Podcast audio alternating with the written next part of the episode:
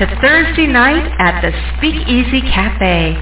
We would like to invite you to take the stage for the Sound of Ink Open Mic Poetry Night. Now, let's get started. I want your ink in our ears. Hello, everybody, and welcome to the Speakeasy Cafe Open Mic Poetry Show. It's going to be a phenomenal night tonight. We have a lot of stuff to go over, so I'm going to jump right into it. I want to first remind you guys that we have a new poetry for prizes, not poetry for prizes. It's a it's a it's a prize drawing that we're doing, but it's not the poetry for prizes. That's something different.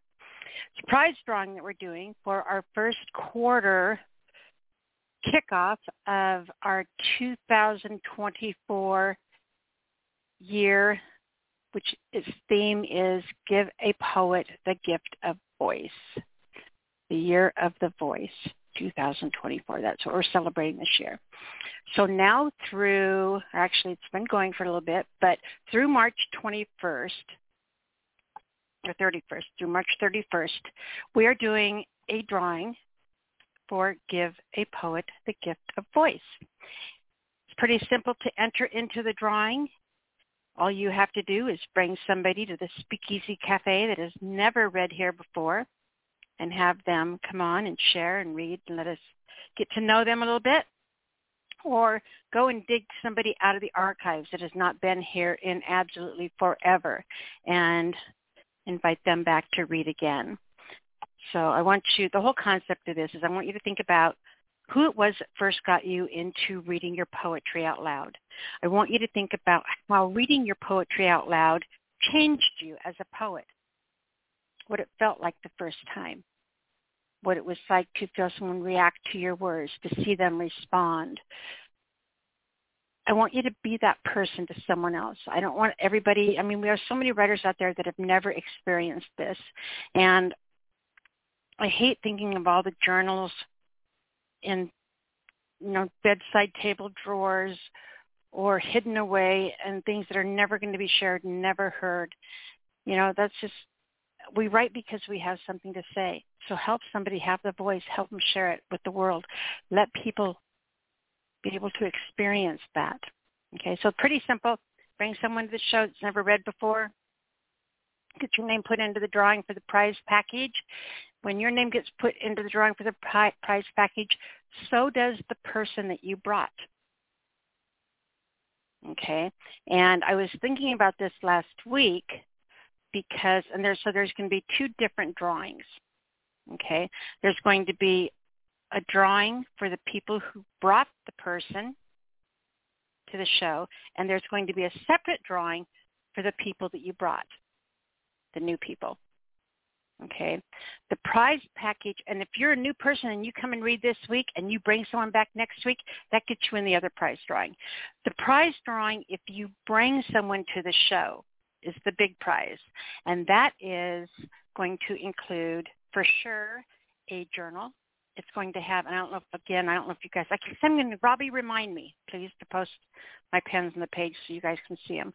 I'm sure not a lot of you are familiar with them, but I hand sculpt and make the most amazing, wonderful, fun dip pens, kind you actually dip in ink, nib pens.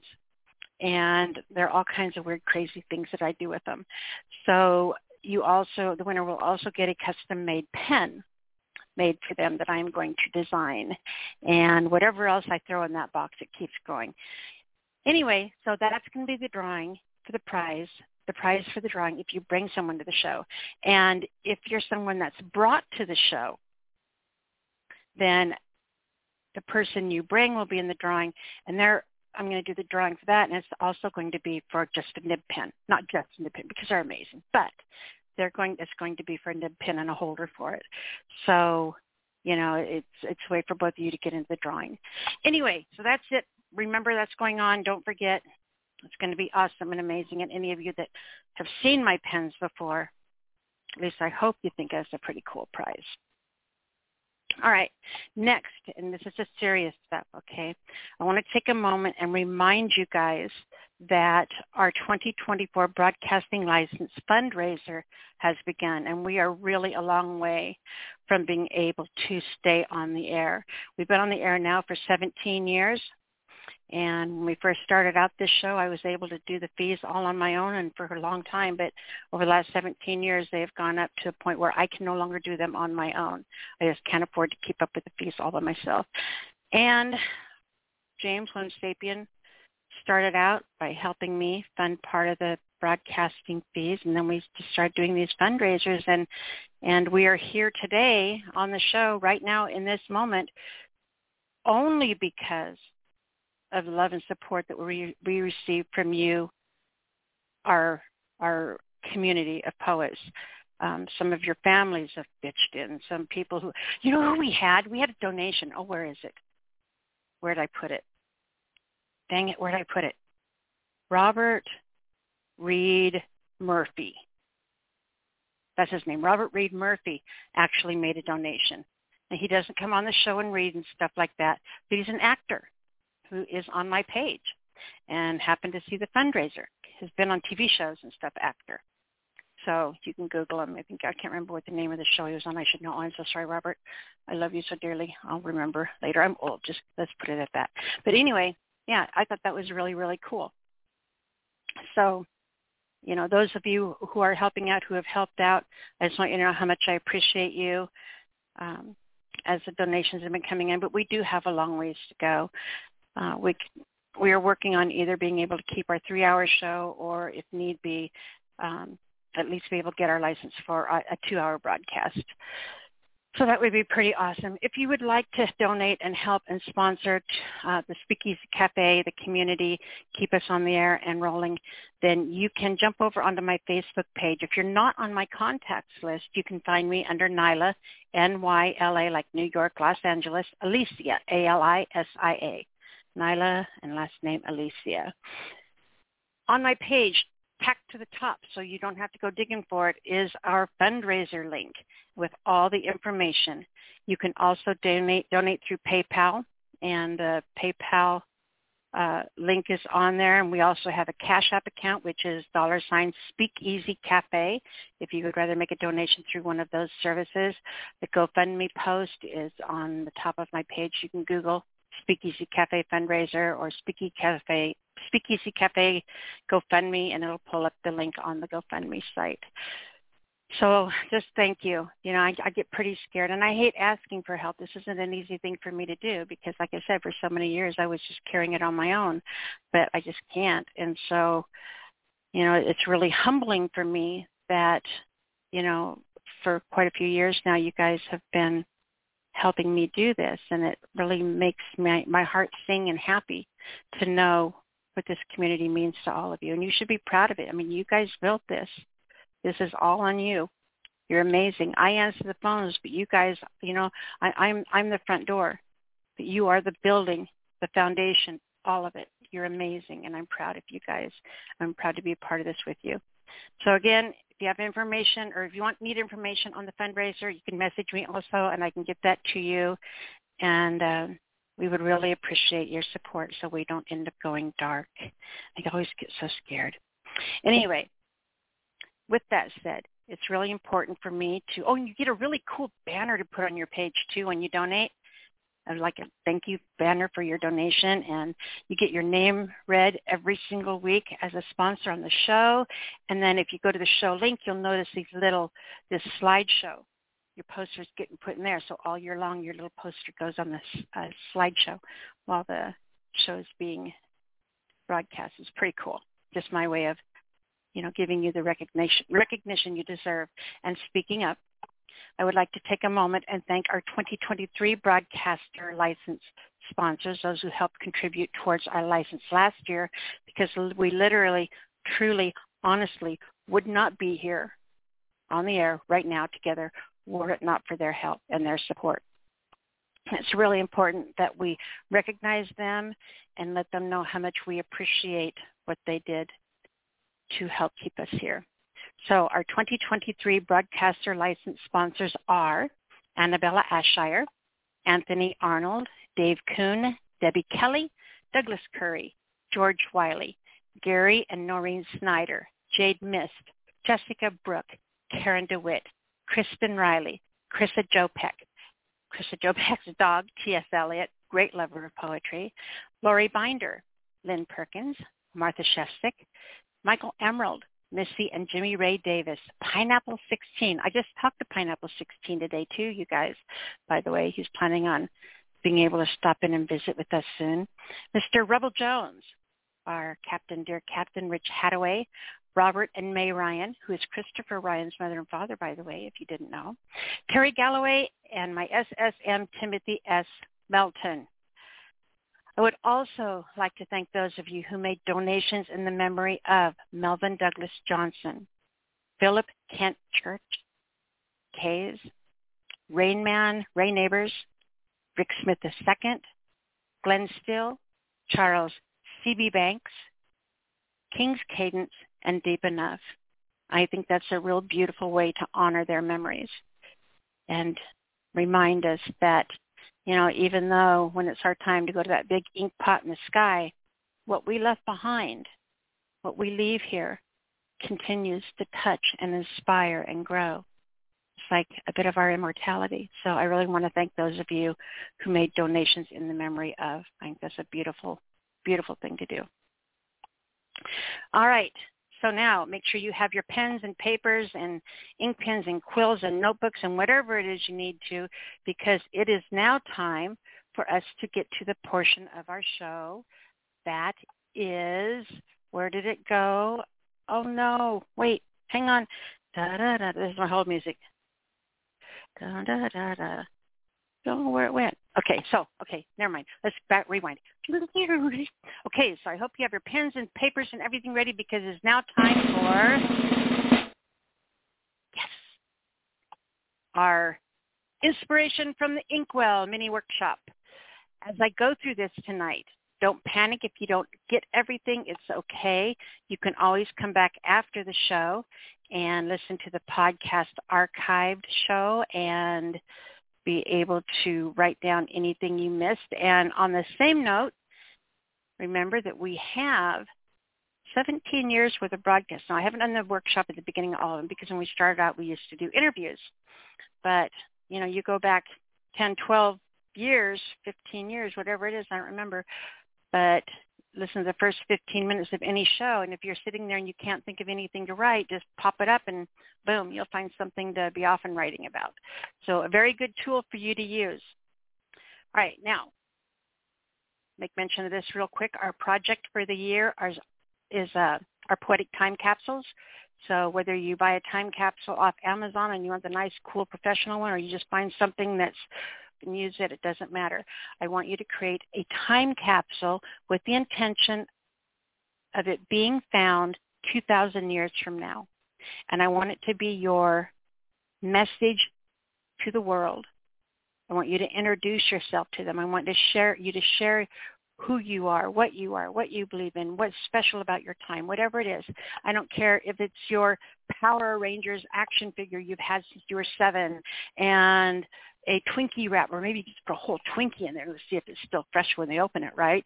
And some of your poems or your books or some pictures or whatever it is. I want to stuff you in a bottle. I want you to stuff you in a bottle. There are some people I would like to stuff in a bottle, though. I'll tell you what. Okay, so anyway, I want you to stuff yourself in a bottle and take it out somewhere and bury it. And you know, even cool, like I said, maybe put a note in there saying why you buried it where you, where you did, why that place is significant to you or special to you. All right, but this is your. You know, think about when they dug up King Tut's tomb. This is your King Tut tomb. So share your poetry, share your voice, send it out into the future somewhere. Our time capsules our Me Time capsules. It's going to be a fun project for this year. All right, let's jump right into this by giving you this week's poetry prompts. And I want to thank everyone who posted their amazing prompts for tonight's show. There were so many good ones and great ones and awesome ones. And some of them are going to have to spill over into next week's show. So those of you who popped those prompts up there, you are amazing. So this is your poetry prompts. Remember, they are meant, they're like seeds planted. They're meant to grow into poems. You can use these prompts as the title of your poem. It can be a line in your poem or the general concept of your poem. And beyond that, whatever you do with them is all up to you. All right? They're just here to inspire you. All right, number one. Know me as this. That's like a good time capsule title. Know me as this.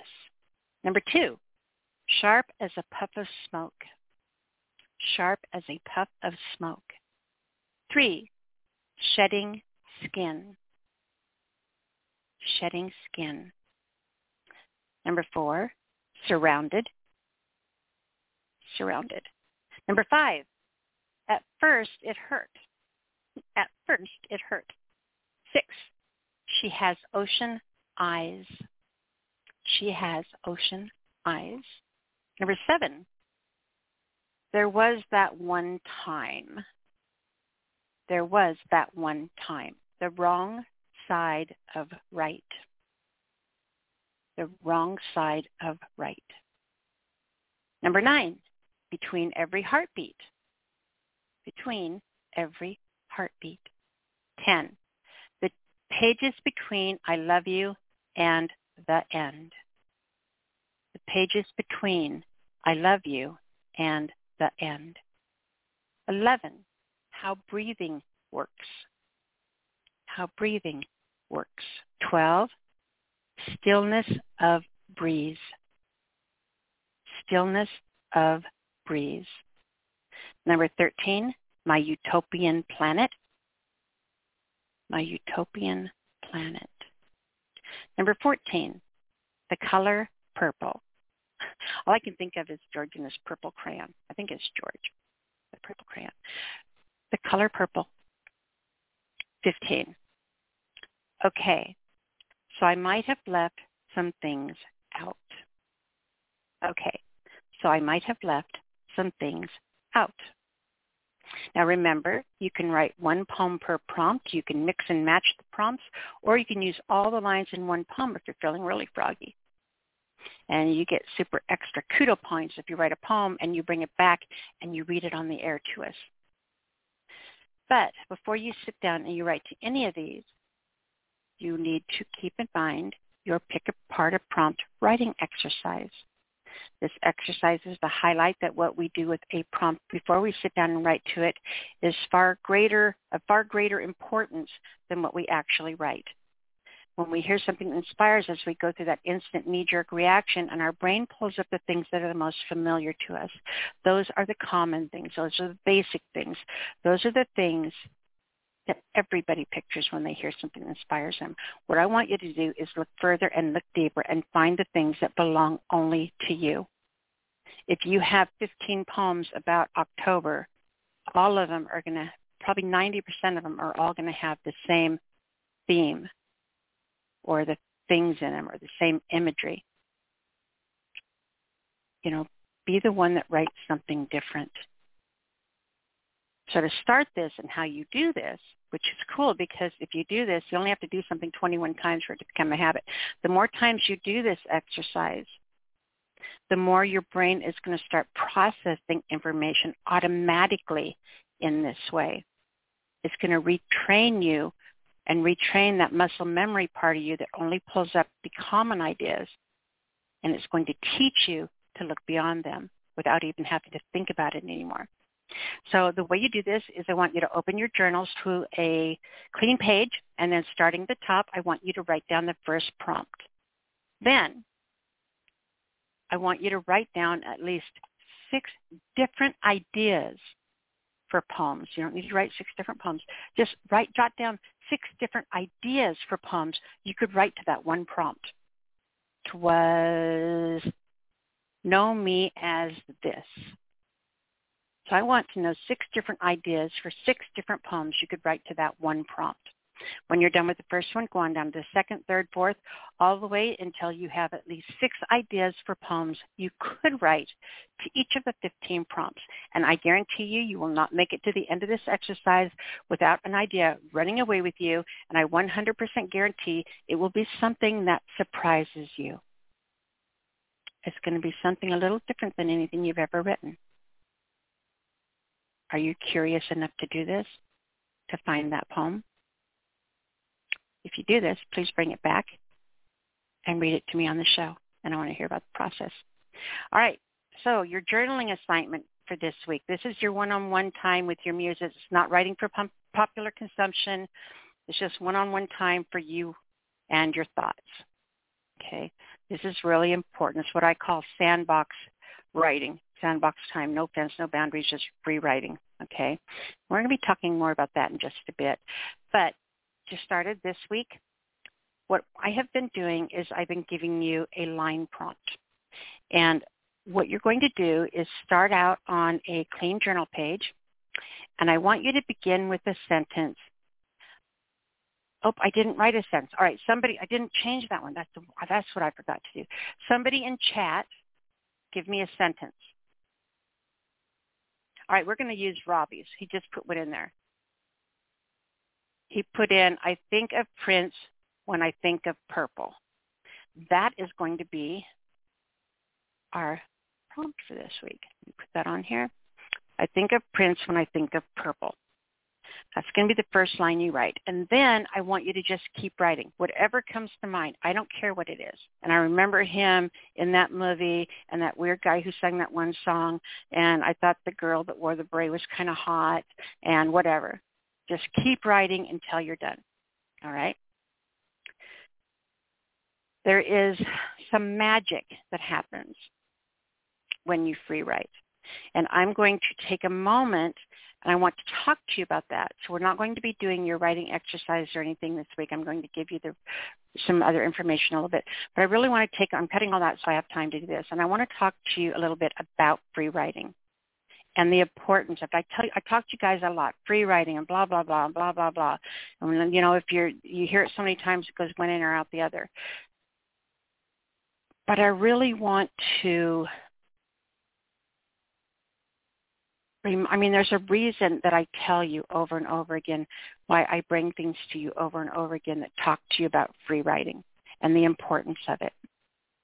And found is there's a magic in free writing that you find in no other way. There's a moment where that magic just takes you over. You know, it, it's, it's like if you sit down and write without thought and just keep following that and following that, there's a moment. There's a pivot where you fall over that edge and it feels like being four again. And you're running down a hill with your arms spread wide, open like wings. You know, into you're running downhill into a great big giant open field and you have no idea where you're going or what you'll find, if you'll fall or fly. You know, it doesn't matter. You know, you're not caring either way. But by God, you're there, all in, running with all your might into that unknown. That's what it feels like when you find that magic spot. You just let go and your feet go and you run with your eyes closed. There's a magic in that. It's a feeling you get when you're writing and you hit that sweet spot. All right? At least that's what it feels like for me when you just let go of control. I am going to read to you a message that I wrote to a friend this morning who's in the hospital and he thought he had to spend some time in a care facility and he was really upset about that. You know, and then he got the good news that he was going to get to go home with someone to help him with home care until he got stronger. And what he said to me was basically this. Um, they're trying to figure out how to have someone assist me or they would have to ship me off somewhere, which I would hate because I would miss my home too much. It's my personality in my museum. And that line really struck me when he said that because if you knew him, you would understand how true that statement is. He lives surrounded by his creativity and pieces of his life's adventure and his art, and it truly is his personality in a museum. And so I sat down and I started writing a reply. I was so happy he was able to go home and I knew what that meant to him. And so I started writing this reply to him regarding this thought about being you know, home in his life's museum. And I want to read it to you. And as I read it, I want you to listen and see if you can hear that moment where while writing this, I went from just talking and sharing about some thoughts where I'm telling them a story about an object in a place to where that magic moment happened. I want you to listen and see if you can find where I went into that place of free fall thought, where I was no longer controlling what I was writing, but instead it was controlling me. See if you can listen and hear it. All right? So this is the message I wrote. I'm just a little bit long, so bear with me, but you have to be able to hear the whole thing. All right. So I wrote, I am so or I am so glad you get to go home. I know exactly what you mean about how you would miss your home. We create these nests and fill it with pieces of ourselves and others. We fill it with memories and dreams, things that spark joy, that lift us and ground us, pieces of our lives that still talk to us in whispers. There is a comfort in this, especially with us as artists. Nothing is ever, nothing is ever really just a thing. There are stories. Like right now, I am sitting in my home office and on the wall is an old beat up rusted pressure gauge. It's a little smaller than a dinner plate. Most people would look at that and think, what the hell? But I found that on top of Bohemia Mountain a couple years ago. It was after the fires and the ground was pretty bare. The gauge was just barely sticking out of the mud, and when I pulled it out, it was caked with dirt inside and out. I took it home and cleaned it up. It took a while to get all the dirt out because it was rusted, and I could not take it apart. Bohemia Mountain is an old gold, gold mining area about 20 miles, 25 miles outside of Cottage Grove, Oregon. Gold was first discovered there in 1858, and before that it was mainly a logging area. Side note, that place is really special to me and has a lot of meaning to me because, because it is where Opal Whiteley lived. She was a very young naturalist and poet. I relate to her very much. When I come see you, I will read you a part of her diary. I think you would like it. Mining operations were small on Bohemia Mountain, mainly because the mountain itself was so rugged and wooded, hard to access. It's very steep and dangerous. Even now, taking my truck to the top is a nail-biting experience. When I drive up, there are so many places that are like razorbacks on a one-lane dirt road, thousands of feet down on either side. I met a logging truck up there, logging truck up there once, coming down as I was going up. I had to back down a long way before the truck could get past me. I never want to do that again. So I only go up to the top of the mountain now and on weekends, or now on weekends when the logging trucks are not running. But back in the early days of mining up there, the hard rock miners had used steel chisels, a sledgehammer, and black powder to open up the tunnels. Later, it was air-compressed drills that made things much easier, but they were deadly. Drilling created clouds of tiny particles of razor-sharp silica dust. The miners breathed in this dust all day long, all day, every day, 24-7, and it only took a year or so for them to develop uh, silicosis, I think it's I pronounce. Uh, forgive me if I pronounce that wrong, but silicosis. And it's a disease you get from breathing silica. I'm just telling you that. That is what I wrote. Anyway, to continue. The drill made mining easier, but thousands and thousands of hard rock miners died from the disease. Then a new drill was invented. It was amazing. It was the water drill. It was such an easy solution. It turned the dust that normally floated in the air to harmless mud. It changed everything, and it saved the life of so many miners to follow. The design is still being used to this day. The gauge I found up on the mountain was off the very first water drill George Leyner invented and put on the market. So when I look at that old rusty gauge on my wall, that is a story it whispers to me. That is its fingerprints. I see the mountain, rugged and wild, smelling of rich earth and pine. I see the gold seam glittering across the cliffside in the slow rising morning sun. I see the dirty faces of the miners, smell their sweat, feel their inhale as they step out of the earth and into the daylight. I hear them coughing. I am surrounded by their suffering, and I can see the youth and vigor turn frail overnight. I can taste the tears of their widows, and I cry for the silence of their children. I can hear the new water uh, drill screaming against the hard rock. Watch as it gives way, turning into rivers of mud running past the miners' feet. I see hard men growing old with their families, holding grandchildren on their knee, seeing a better life for them. I know I'm rambling now, but this is what my mind does, as I think all artists' minds do. Inanimate things are anything but. They tell us stories and we hear them because we listen with our eyes, just as we see with our ears, taste with touch, and everything has the scent of inspiration and mystery. So I understand the comfort of home and being around the things that understand you. So that was the message I wrote to him. All right. I was as I sat down to write it, I gave it no thought. It was just writing a reply to a message that he sent to me, and I was happy and excited he was going home. You know, and I was trying to tell him I understood that he was happy, and and tell him a story about something silly I had.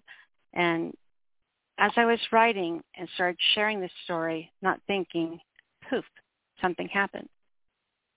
Now I know it isn't a great piece of writing, but there are moments near the end where I'm talking about the miners that I think have merit, that I really like, and that I could, if I wanted, go back and pull those out of that, if I wanted, and use them in something. Because I think there's a really good thought there. This free fall of thought that I went into, the finding of that magic, is why free writing is so valuable. You know, in all honesty, some of the things that I have written that I love the best have come from writing messages to people. Like the piece of mine, a recording that I am going to start the show with today. I was talking with Michael Todd and he made a comment about seeing the first fly, firefly of the season the night before. And what I wrote was just me imagining that and wanting to be there with him to experience that moment, the first firefly. And I just, I started typing and describing what I was thinking. You know, I, I could see an image in my head, and so I was trying to type what I was saying to him in a message. And he, rec- when I was done and sent that to him, he re- ended up recording it, word for word. Everything that I wrote didn't change anything. It's exactly as I wrote it. It was never meant to be a poem ever. But it kind of ended up being one, you know, and it was just from this place of free fall writing. And it's a kind of magic that can happen if you give yourself away to it. If you strip yourself down and just close your eyes and write until you find that sweet spot. We're going to start talking more about this next week for your writing exercise. Okay? So to finish this up, remember as food for our creative souls, we are focusing on reading, reading, reading. If you're not reading more than you are writing, you are doing it backwards. You have to have input in order as our writer's discipline, and discipline means it's something that you have to do. It's something that you should be doing every single day, and it's pretty easy. But this one thing will change your writing, change you, change everything about your writing and your creativity more than anything else if you do this one thing. You know, it's like the movie City Slickers when Billy Crystal holds up his finger. There's one thing. So every day I want you to write a haiku poem. If you don't like haiku poems, I don't care. Just call it a sentence, a 17-syllable sentence. All right? Get over it and do it. It's a discipline. You have to. This is not a debate. so every day, go out and find your haiku poem. A haiku poem is three lines with a 575 syllable count. Every day, running from point A to point B, all of your day that you give to somebody else, reclaim 17 syllables worth of time to feed your creative self. Few moments you give that side of you. Carry a paper and a pencil with you, something to write with. I don't care. Write it down when you think of it. And that's what I mean about giving yourself that time. Stop. Stop running from A to B. Stop doing what someone else says. Stop everything. Pick up your pen and write down 17 syllables and then go. Don't wait and do it later. part of the importance of this is that pause, that stop, that priority that you're making yourself and your creative side. So every single day, go out and write a haiku poem, and it'll be fun and awesome and wonderful. All right, let's run pumps for you once again very quickly. One, know me as this. Two, sharp as a puff of smoke. Three, shedding skin. Four, surrounded. Five, at first it hurt. Six, she has ocean eyes. Seven, there was that one time. Eight, the wrong side of right. Nine, between every heartbeat. Ten, the pages between I love you and the end. 11, how breathing works. 12, stillness of breeze. 13, my utopian planet. 14, the color purple. And 15, okay, so I might have left some things out. Those are your prompts. That is your our edition of this week's Inspiration from the Inkwell, a mini workshop. Remember, if you missed anything, you can come back after the show is over and re-listen to the beginning of the archived podcast.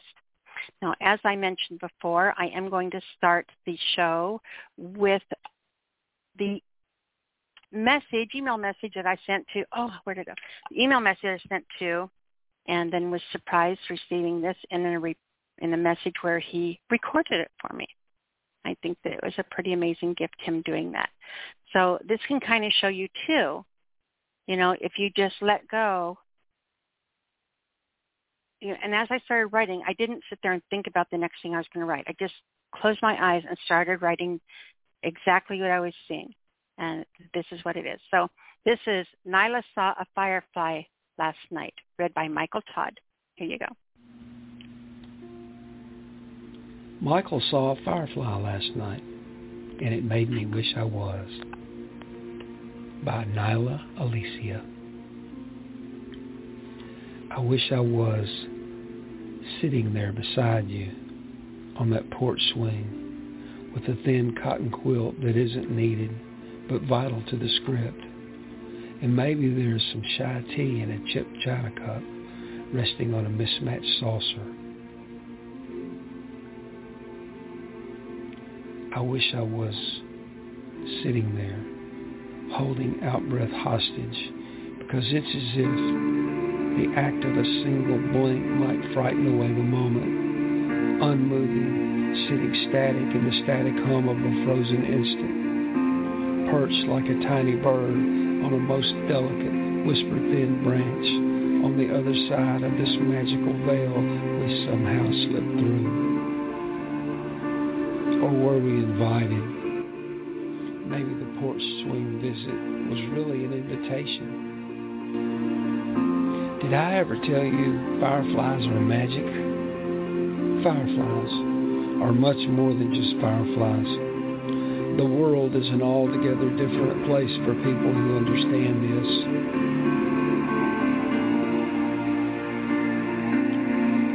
I wish I was sitting there inside Rip Van Winkle's timepiece, waiting, waiting, waiting to see a second flicker, then a third, a fourth, another, that's the fifth, till suddenly the still life painting in which we found ourselves bound melts to a puddle, a puddle that shatters glass-like through the darkness. In this beautiful, magnificent lawlessness, the deeply dark, darkly shadowed horizon of your backyard becomes alive in a resplendent monochromic dance of flickering chaos. I wish I was sitting there as the crickets, frogs, and tiny things we have no name for echo in strange harmony, the elation of wonder, mystery, and delight in my still, scarcely breathing. It is so beautiful. Know, I cannot decide if I like the name Firefly or Lightning Bug better. Both the Lightning, Both are great names. It's so hard to decide. But for now, in this telling, they shall be known as fireflies, because that is what you called them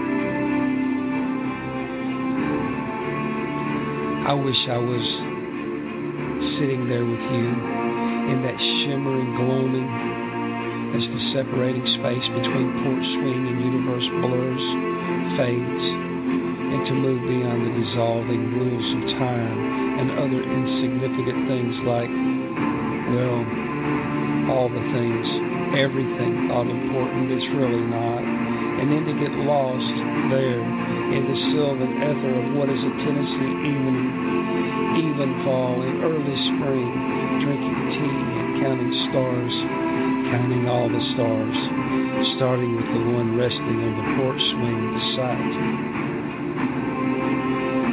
I wish I was there, watching the moment evanescence as we follow in wildly fervor somewhere uncharted beyond the porch light and into the good night.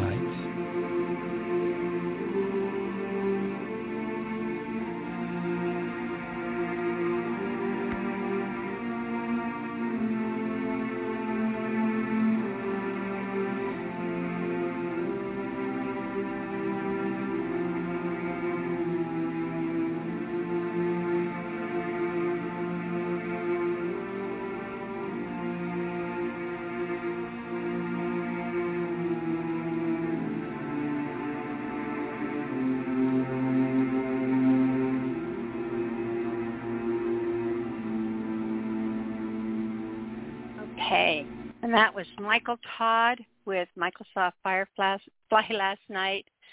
Um, I think we had some issues with the audio on that one. I'm not sure if it was coming through clear for you.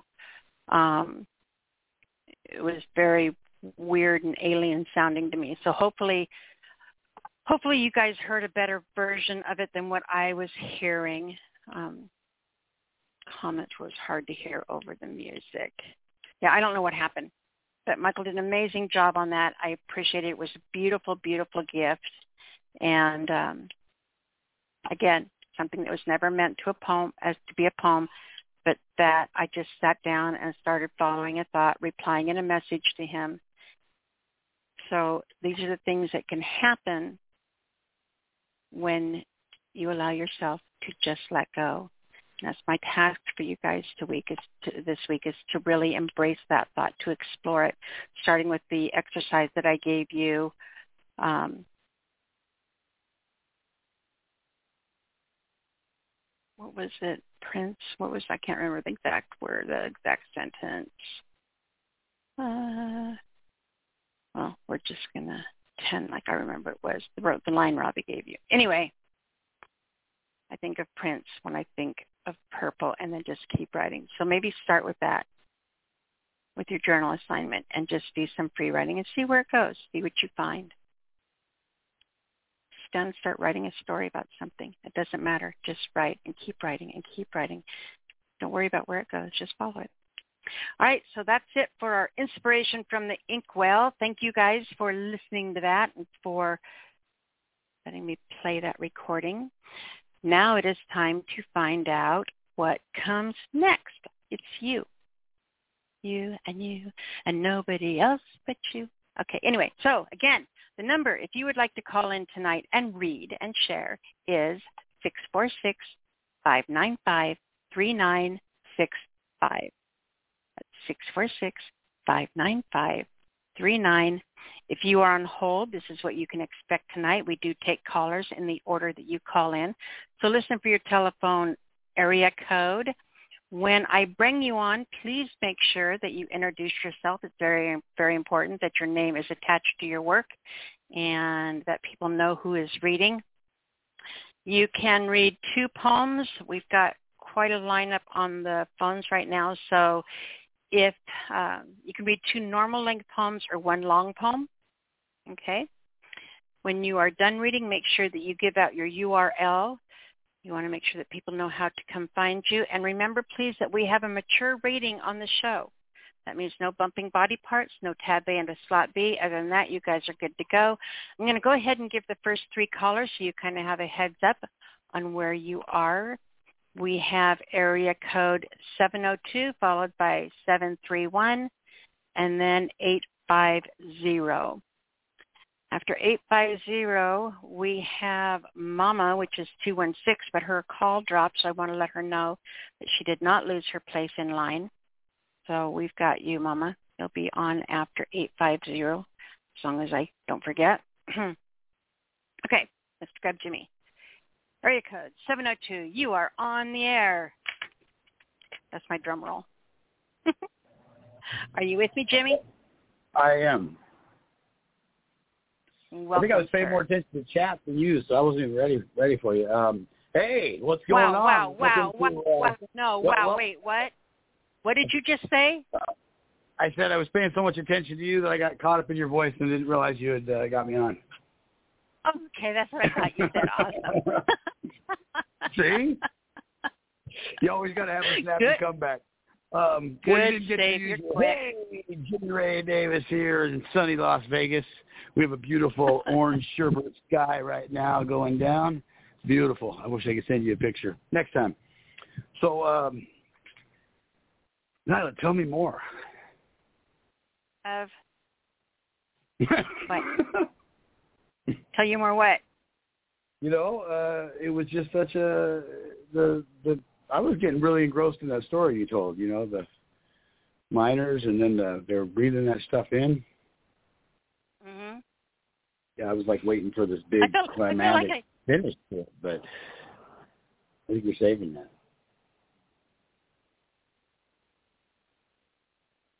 wow.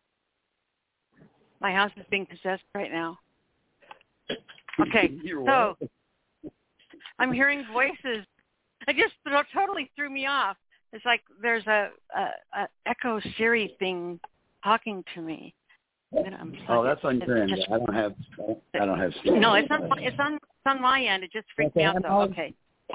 I kicked her off. All right, so I'm glad you liked my story. I had fun writing it. I did. Free I writing was, is uh, awesome. It is. It really is. Uh, okay, so after a discombobulated start there, I'm finally in my Yeah. den. So, uh, always great to be here, Nyla. Uh, you know, we talk about the, uh, I didn't get to send you the pieces. Well, we got a lot of folks in the chat. That's great. Good stuff right there. So, um, Abattoir. Let's talk Abattoir. Old Bill. Old Bill. Are you going to Old do? Bill. You're doing a new average abattoir tonight, right? Yeah, yeah, I'm going to do that right now. Um, but uh, old Bill, there's been a lot of speculation, and I know you're you, you're wondering, as is everybody who's following this the story. That that would be you and four others. Um, and it, hey, you know, you got to you start small, right? Little mountains are not built immediately. I mean, they have to form. Um, so old Bill, uh, that's I think the crux of the story. Is he evil? Is he, you know, obviously we know he's trying for redemption now, but is that kind of like an afterthought? You know, like the atheist that all of a sudden is on his deathbed, goes, God, dear God. Oh my God! I'm Well, sorry I didn't and- believe in you, Jesus. Come Yeah, me, yeah. and, and God's like, oh, oh, now, now, huh? Now Um, you want me. So, uh, so I wrote this uh, the other day to further the story. We had some stuff go on recently. We had a mysterious character named Lynn. We had these L names going. We we we heard about Lisa, which was Old Bill's younger sister, uh, who died in the fire uh, with the rest of his family uh, when he was a kid. And then um, recently, also Leslie. That was the last piece, and that was the other runaway girl that disappeared before Lenore. So just to bring you up to speed. So Nyla, this one is titled 23. The man in black stands on a hill looking down at the abattoir. He's called Old Bill by name. Redemption is game. Ready to save a soul. Break a law. Thus far, he's brought 23 here to this evil place to face madness in the eye, to save the girl of prophecy. No time to take a breath, to save her whom he led to certain death. Not Leslie, poor girl was never found on the abattoir grounds. Of course, they never found Lenore either. Lenore. Always Lenore. He cannot erase the innocence of her face. As birds will still fly, he has a showdown coming with Lorelei. He thinks of the gruesome fate befalling those evil men. He confirmed their demise just as surely as days of the week, all except for Deke. Oh, he saw his body, clothed as that vile thug, face down in acidic sting, but, but the ring. Deke, Deke's prized tiger ring not present. Old Bill's thoughts are lost, yet he knew Deke never, ever took it off. He's out there, thought Bill, free to commit more atrocities. Mm, this cannot be. Old Bill would have to end him, make him pay, ensure he dies. Yet could he convince Lorelei? Twenty-three brave or foolhardy souls failed to retrieve Lenore's charm from her skeletal arm in the muck pond near the gruel tree. For he couldn't do it himself. Lord knows he tried. Her remains but glimpsed briefly before blackness came to his eyes, retreating as the memories rushed forth. Poor, sweet, innocent Lenore Bill kneels to the dirt and cries until it hurts, crushed at his very core. He would gladly take his own life, but there's so much to do. He must be strong, right all his wrongs, follow his legacy, crooked yet true. He must defeat the lie. He owes that much to Lorelei. Ah, but first, he must seek to find the evil named Deke and end him evermore. For Lenore. 23. 23 fools. I will not beckon more, yet I will save the soul of Lenore. And peace. Oh my gosh, my heart is just beating so fast and racing. Well, that was one, amazing. Thank you, thank you. This one is going to have a really big, massive twist at the end. That's all I can tell you. It's all planned out. It just has to be written still. Um, but shifting gears, Nyla, your favorite of all three of the sagas that I'm working on is Drum roll.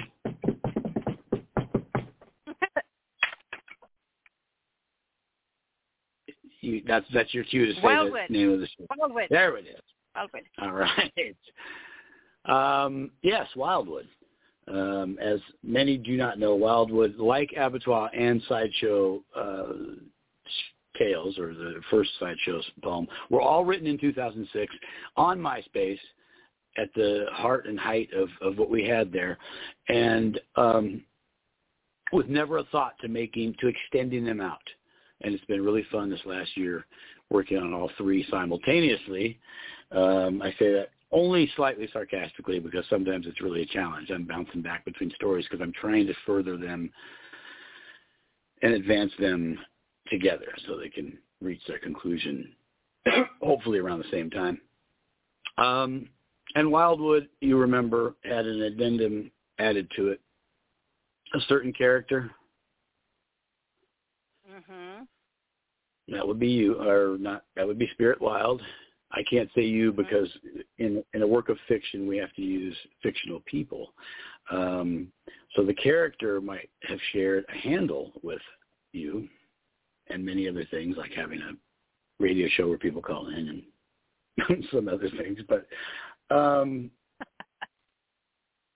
and she is spirit wild. But She will be coming back to the Wildwood soon, but not in the piece tonight. Um, and just for the sake of argument, she will not be, when I finally do reveal her name, it will not be Nyla. It will be Natalie. So still another N name. I know you're excited to but see we all, if she. we, we know it. We know who inspired the character. so, um, so you remember the last two were uh, we're on the road trip trip phase where everybody has already had the dream, they've had the vision, they know they're coming back. All the characters, some of the characters we don't know are if are making it. Um, like we heard there, oh, there was only one butcher brother, uh, based on what the surviving, if that's what happened, uh, brother said he lost his brother to the dark. Who knows what that means? You'll find out. Um, but so far, we've brought back Debbie, good old Debbie, and uh, Marvin. And this time, we're going to bring back the man with no name. Uh, do you remember his name, though? We revealed it. Don't put me on the spot like okay. that. I'm old. It's okay. Um, Frank. He revealed his Frank. Eh, his name is Frank, but he was the man with no name in the original poem because he was the guy hiding in the attic. Nobody really knew he was there, or he thought nobody knew he was there. So this one is Road Trip, part of the Wildwood series. Looks like the man with no name is going to roll the dice and play the Wildwood game. Frank here, riding a ghost train from Ashburg. Absurd how this nightmare is playing out. No doubt things are not going to end well. Riding a train, if you can believe it. Last one operational for miles. No one else is aboard, no family hugs or passenger smiles. Man, I love a train. Insane how what was once a revolutionary marvel is now too big, too costly, and too slow. Not a viable travel option, if you didn't know. Me, I love the lazy journey, seeing a countryside not viewable to the highway. Hit the bar car for a brew, traveling my way. I wrote this uh I wrote this stupid little poem. Violets are purple, my heart is blue. I have a feeling that we're all screwed. Ah, fuck. Pretty bad, I'm sure. Never was good with words. As we roll through Carbondale, no stops in this small burg, I wonder what awaits me when the shit all goes down. When we have to answer to that motherfucking clown. I feel okay, though, that my blood will not be spilling. As I indicated before, Charlie did all the killing. I paid my debt to society, and now I'm free. Still, the wildwood scares the hell out of me. I'll be ready to run. Clowns are unpredictable, so I'm bringing my gun. Remember, I hid out in the attic back then. Never a peep or shout. I wonder if any of those stooges will remember me. Well, I guess I'm about to find out. In peace. Wow. All right, so now there's a gun in play. Well, I He's mean, creep. He's creepy. I don't like him. He's creepy. well, I mean, he told you Charlie did all the killing, right? I mean, you believe him, don't you? I don't believe him. I don't believe him as far as I could throw him. And I'm just a little girl in that poem. yeah, but you're not going to be a little girl coming back to it. Um, some years have passed, but you will be younger. I'm than only five one. I'm still a little girl. well, you still got to face the clown, Nyla. And uh, there's another character bringing a gun back, if you remember one of the earlier poems, and that would be one of the Butcher brothers, who was revealed their last name is actually Buford, which they cannot stand. Uh, Myron Buford, he's bringing his iron as well. Um, so it sounds to me like there's going to be a whole lot of fireworks at the Wildwood Motel when they all get back there. So are you going to blow it up with a box of fireworks, the whole hotel? Is that what you're telling me? No, but no, but that would be would have been a terrible giveaway right there, wouldn't it? If I actually did that, it'd be like, oh man, he already told us he was going to do that. Anyway, You let it. I I'm did, so glad I you read that. I'm so excited about these poems you're doing. I mean, beyond any words I could imagine expressing excited. Well, you're you know you're invested in in the story, and that's and that's cool. And it is something that I think is um, it's not you know obviously it's not the first time I don't think, but telling a full story, not necessarily novel length, but a large long story through an intricate series of poems, being each po- you know poetic chapters uh, to fill the story, and I think it's pretty cool. It's a lot of fun to work with. Um, that format. And um, yeah, it's cool. We're going to bring the rest of them back soon, and of course they'll be read right here on the Speakeasy first. I appreciate that because Absolutely. I want to and know I- the rest of the story. Oh, you're going to find out. And on that note, we're going to make way. We got some folks on the line, I'm sure. Uh, I am Jimmy Ray Davis, the Word Machinist. You can find me on TikTok under the name Word Machinist, and my I'm also on Instagram, but I'm not currently posting too much there. And uh, Jimmy Ray Davis Poetry is my poetry page on Facebook. Oh, thank you so much. Thank you, Jimmy. You did awesome. I love the poems. Oh, I appreciate it, Nyla. You have a good night. Love you. We'll talk to you next week. All right, love you. Okay. Our next caller comes from area code 731, my Firefly from Tennessee. Did I ever tell you I really like fireflies? I really like tea. You too. You said I didn't change anything you wrote, but I left that line out at the end. Now I've got to re-record the whole thing. Besides, I had the music too hot. It spiked on me. I I got careless. I'll do it again, and I'll do it better than I did the first time. Hey, is Rich I on the love line it so much.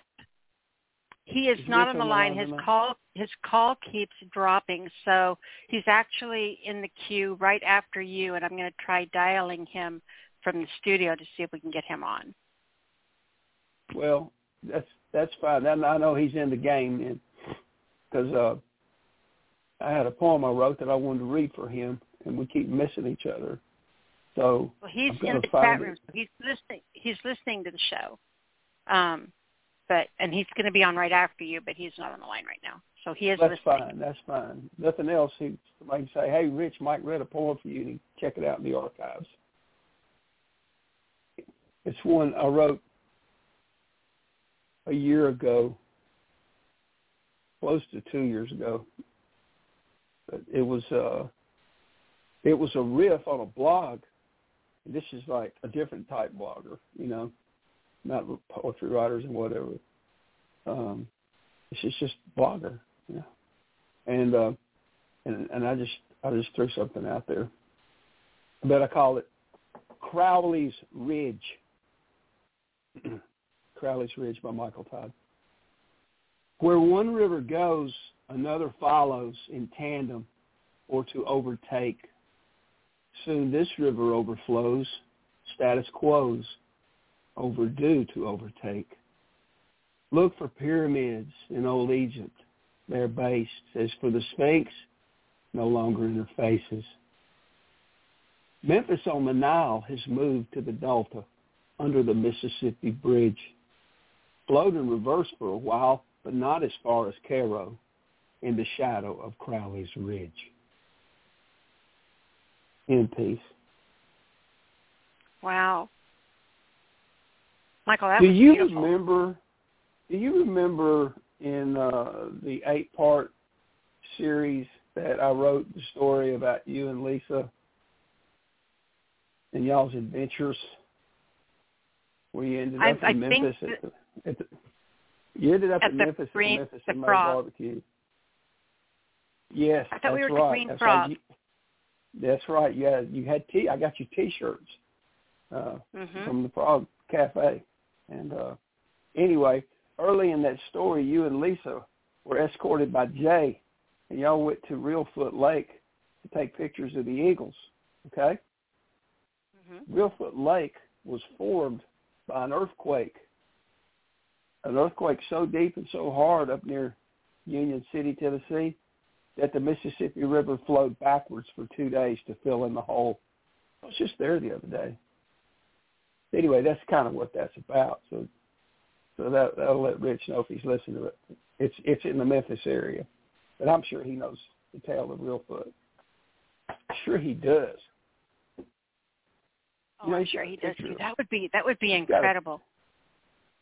He's got a picture on his Facebook page of barge pushing uh, two barges being pushed in tandem by a tugboat. That's what I believe I'm looking at.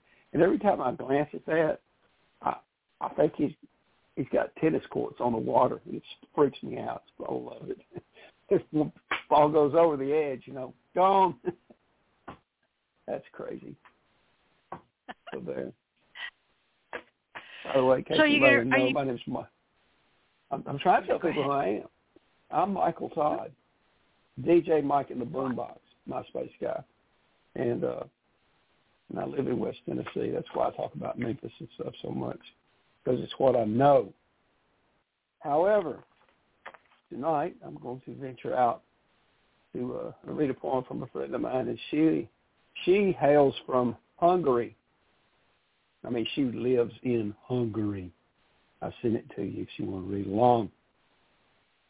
I love that you Renata. sent it to me so I can read along. Well, good, good. Her name is Renata Csaszar, N-A-T-A-C-S-A-S-Z-A-R, and she has a Facebook page where she posts her poetry. Some are in English, some are in her native language. They're, they're foreign to me. This one, fortunately, was in English right off the bat, so I didn't have to transpose it.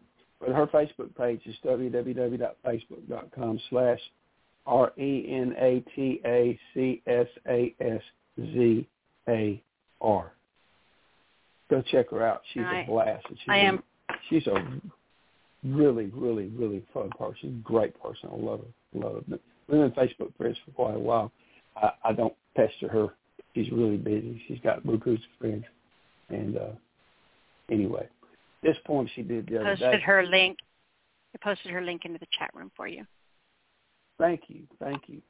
That poem that she posted the, the other night called "In the Window of the Drunken Boat." Now, this has nothing to do with drunken boat from the poem from Paris, France. Totally different thing. Okay, you can go study that one till you're blue in the face. It has nothing to do with this. Okay. Okay. My perception, and I could ask her, and I may eventually ask her, but I haven't, of what a drunken boat is.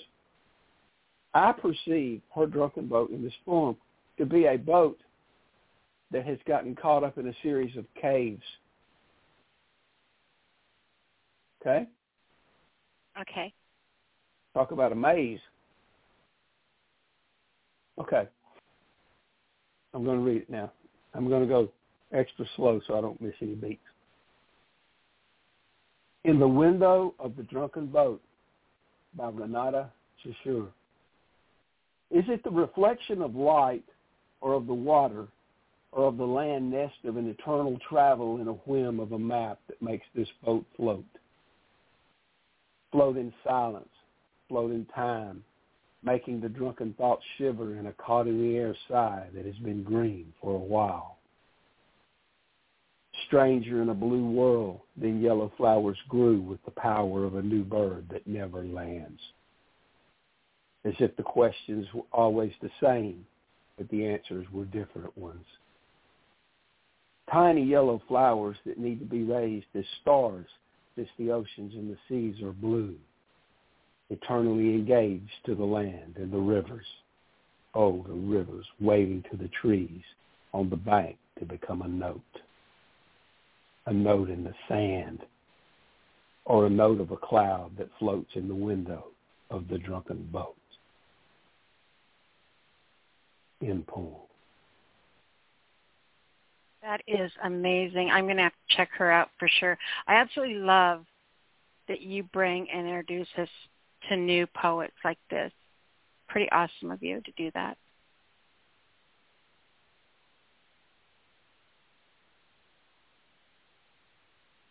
Good. Absolutely love, absolutely love this poem. And I'm really glad you sent it to me so I could read along. That helps me so much amazing. Tell her I loved it. Does she I know you read it tonight? You, um, I asked if I could read it to some friends, and I just well, did. we're friends. You did. We are. I just didn't tell her it Tell was a whole lot of a lot of friends. So, like the whole world. kinda. Let her know we loved it, I'll- okay? I will. I'll send her the link happily. Again, her Facebook page is www.facebook.com slash R-E-N-A-T-A-S-C-A-S-Z-A-R. And that's Renata Csaszar. And I'm not giving you my links tonight. We're only di- we're only giving her links tonight. Let's not confuse the issue. I know. You have me trained well. hmm All right, sweetheart. Thank you so much. Beautiful, beautiful reads. Okie pokey. Good night. Good night, baby. I'll talk to you soon. Okay. All righty. So we are going to go ahead and try to dial out to Rich, see if we can get him online.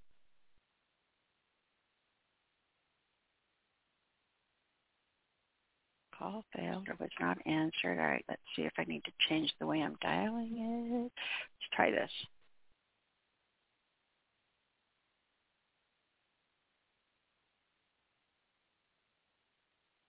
Dialing out thing is not working.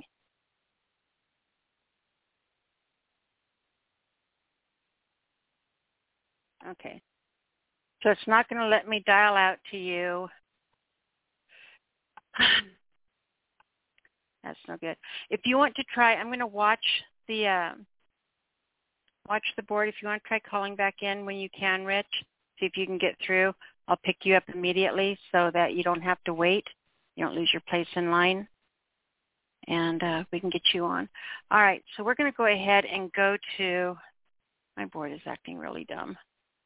We're going to go ahead and get to our next caller while we watch to see if Rich calls in, and that comes from area code 419. 419, you are on the air. Ah, my Nyla, my Nyla, my Nyla. hey, sweetheart. It is always such a lovely, lovely thing when I can hear your voice at the other end here. Aw, you're so sweet. Um, you actually get some fresh ink. Like I just finished writing this before the little voice said 419 or you or muted or whatever, unmuted. Unmuted. Yeah, I just dropped the pen. Like it's it's done, finished. I cannot wait to hear it. It's called Fathers. I've been having a real struggle as a father lately. Um, mostly internal things, like am I doing the right thing? Because you know my son is like, he's uh he's got a lot going on with him right now. My youngest son, and I'm the one home taking care of him and stuff, and and it- it's been a battle. Um, so that that kind of inspired this here. The devil picked me when I was just a seed and led me down paths of destruction, but you see, there's no pointing fingers on the choices that I made were mine because at the time in life, that devil was me. Then as I became a young man, my Father, that creator, he put his sights on me and all my past sins that I thought followed unanswered prayers made newfound sense to me. And he told that devil not today, you beast, but this one here is now with me. Self-talk to higher self truly helps. A baptismal feeling washed over me, not religious though now. This was worse, or this was something different. It's sort of hard to explain. Hold on. Let me try to explain. And then in an instant, there was a whisper, perhaps an angel. She said, your son is finally here. Thank you, nurse. Fear washed over me. I shivered uncontrollably with anxiety, fear of failure, fear of not showing up, fear of the fear itself. How will I teach him? And what if what I try to teach him isn't right? What if I fail him and I I never ever fear. It's full of dangers. what if Maybe that's why my father wasn't there. I get it. But in your absence, that has taught me something that when my time comes for fatherhood, I will do the opposite. I will be there. She handled me this bundle, this piece of me so pure. Breathe. Father, I never really had one, so I have to create my own example. Just reach back into the past where the darkness started and try to recognize where I first needed guidance of a masculine entity to show me what it meant to grow from boy to man so I can pass on what I learned one day down to my own son. Boy, you ain't never going to get the nutrients you need to grow if you keep refusing the food I try feeding you. You see, it's wisdom passed down from the elders, and I try to present it to you gracefully, but your hard head sends me into anger. Sorry, sorry, hold on. Let me take a pause, take a breath. Let me control myself. Because that's something I'm currently trying to teach you. You see, you're a piece of me. You see, I know your potential. You were made partially in my image, so I know what I gave to you. Well, this is more of that. Let the teaching persist and continue. Please just grasp what I give to you and etch it in memory one day, perhaps when you're raising your own boys to men. Let it be my love and my voice of wisdom when you're lost in fatherhood. Let it be my greatest gift to you. Speak to you once again. This is why I do this. Again, this isn't poetry for me, but simple guidance and lessons for young men growing in a world turning more and more cold and detached keep your respect about you. Don't ever lose sight of what it means to do the right thing, even in the face of adversity. And there will be some because times are worsening. Don't lose your humanity in the times to come. Your struggle will be greater than mine, and I'm sorry for that. We've failed as a whole way back in the past, but kept that cycle going full speed ahead, and now you are expected to clean up our ancient mess with a rapid coming future that would rather you forget. Peace. Damn. Rebel, that was a powerhouse of a poem. Thank you. Fresh off the grill. Fresh off the grill. You heard it first. it's because we're special here. We get the good stuff. I mean, I hadn't even heard it first. Like that was the first time I read it because I just finished Every, it. It was, it was that was a crazy experience, Everybody- actually. Everybody else gets our sloppy seconds, right? yeah. I'm only gonna do the one piece because I felt like that was kind of long. Um, you can find me here as of lately. Nowhere else on social media. I'm really busy with school. I'm busy taking care of my son, um, and I'm homeschooling him full time too. So um, Wow. I don't have time for social media. So you can find me here Thursday nights with Nyla. I would have been here last week, but I couldn't get in. Well, nobody could. I ended up talking for like a little over two hours and then had to call it because that was just too much of me. So Oh, yeah, if you listen to last week's podcast, it's just me bullshitting because we had no lines coming in at all. Nobody could get down. the Oh, it sucked. Every time I pressed dial the number, it would just hang up instantly. I was like, what the hell, man? I know it was horrible. It was terrifying. But I'm so glad I you're here missed this you, week. but I, I had to come back kind of tough this week. I missed my Nyla last week, so It was absolutely incredible piece. Thank you so much, darling. I'm so glad you were here. thank you. I'm glad to be here, and thank you for what you give us poets. Um, And thank, you for waking up today. Thank you for waking up. I will have those shoes made one day. That will be a reality. I, will- want to get a. You I want to get a you thank you for yourself, waking up today. Um, clothesline. if you buy a pair of white tennis shoes that fit you and mail those to me, I will paint them for you. I sure will. I Mhm. most certainly will. I will I, go buy I will shoes paint. tomorrow. I will. I will hand paint you a set of tennis shoes that say that. They won't match those ones because I won't plagiarize someone's design. But I no, will make no, you that a was, thank you for waking that up was all AI shoe. generated. That just that's a pipe dream through AI generated. Generated, but um, oh, those I were want to make that a reality. Okay. Okay. Well, I will Yeah, paint you I tennis shoes if that you send it to me. Absolutely. Well, thank All right, you, Nyla. I We'll love you. you I week. love being here with you. Um, uh, you, nobody's gonna find me anywhere else but here on Thursday nights until things clear up on my my own life. Um, so that's where you guys can find me. We love that you're here. Thank you so much for making time for us, sweetheart. And give yourself you. a hug for me and give your son a hug. Yes, ma'am. Bye, Nyla. All right, baby. We'll talk to you soon. Yes, ma'am. All right. So let's go ahead and grab Rich. We have him at 850. Are you with us, darling? Hey, I'm with you. Um, you want to pass pass me up one and come back? I'm about to go down through the uh, bridges in Cairo, Illinois. Uh, All right. I'll Hold come back on. and get you. take one and come back to me. Uh-huh. We'll be right back with you, hon. Thank you, man.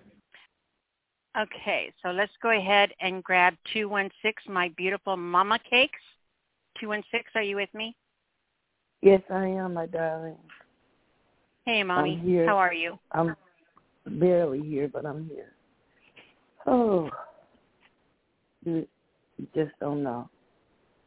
I got 70% blockage in my arteries. 70%.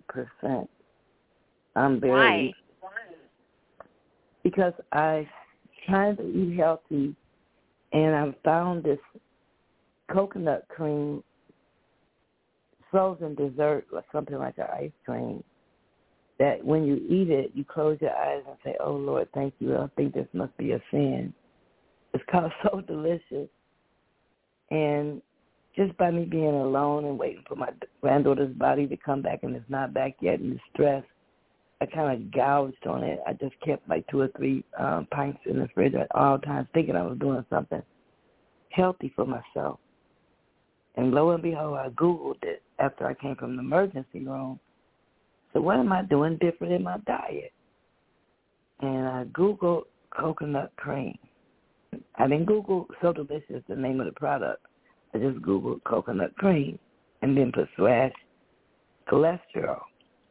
And Google said you're only supposed to eat like a small amount, and even a small amount is dangerous because it will promote heart failure and strokes. So when I went to the emergency room, they kept saying they found some activity in my brain. They would never say the word stroke. But then when the report came back, it's um seventy percent blockage in my arteries going up my neck into my brain.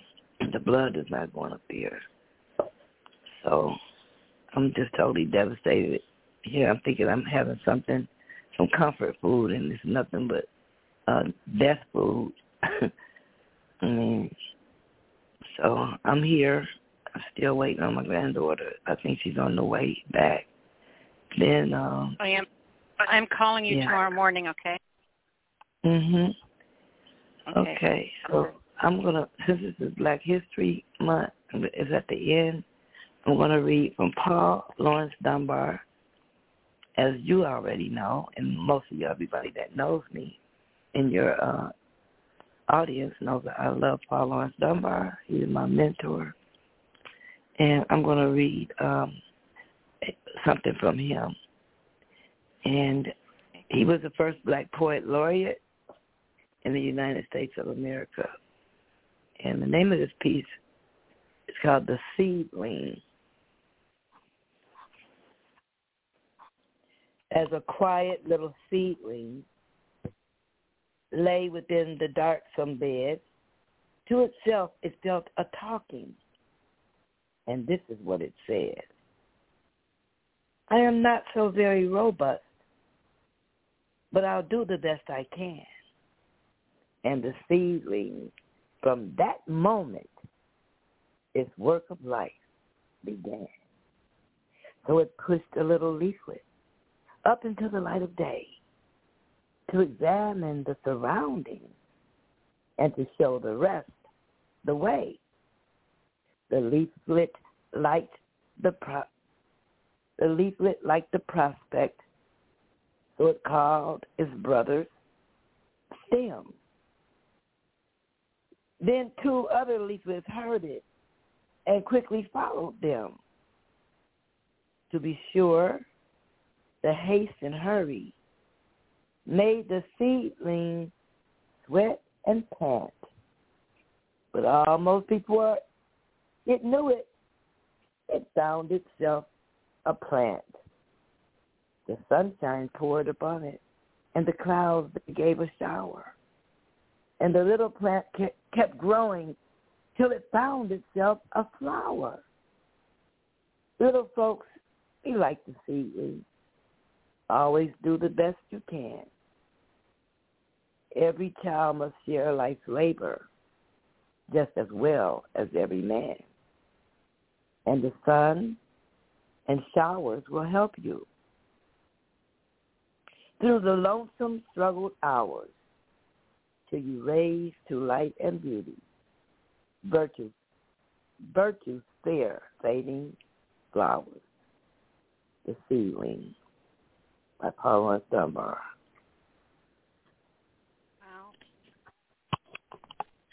He is amazing. Yes. Anybody that could take a write a poem about a seed is amazing. right, right. Yes. But just the whole yeah, that was absolutely incredible. I love him so much. You know, I love him because he was like, you know, he was like twins. You know, he had two distinct sides from him. One that he the world made him walk and the other one of who he really was and you know, he just he's a huge talent. Absolutely love that man. Okay. So Great job, I'm Mama. Read, thanks. I'm gonna read one more by him. So I'm giving him his two, and then I'll read one by my about my by myself. Unless you want me just to read another one uh, that I wrote. Would like to read one more by him. Though. It's up to you. Okay, go ahead. Are they shorter? But well, the one that one I just did was short, but this one is a little longer. But I don't have to do this one. If I can go and do one of my own by this, I, people get more out of this one. Um, it's called lyrics. We've got, it's we've got a lot of calls online still, so we may have to only let you do one, Mama. Okay, one is good then.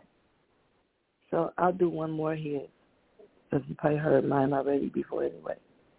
It's called Ere Sleep Come Down to Soothe the Weary Eyes by Paula Dunbar from the book Lyrics of a Lonely Life.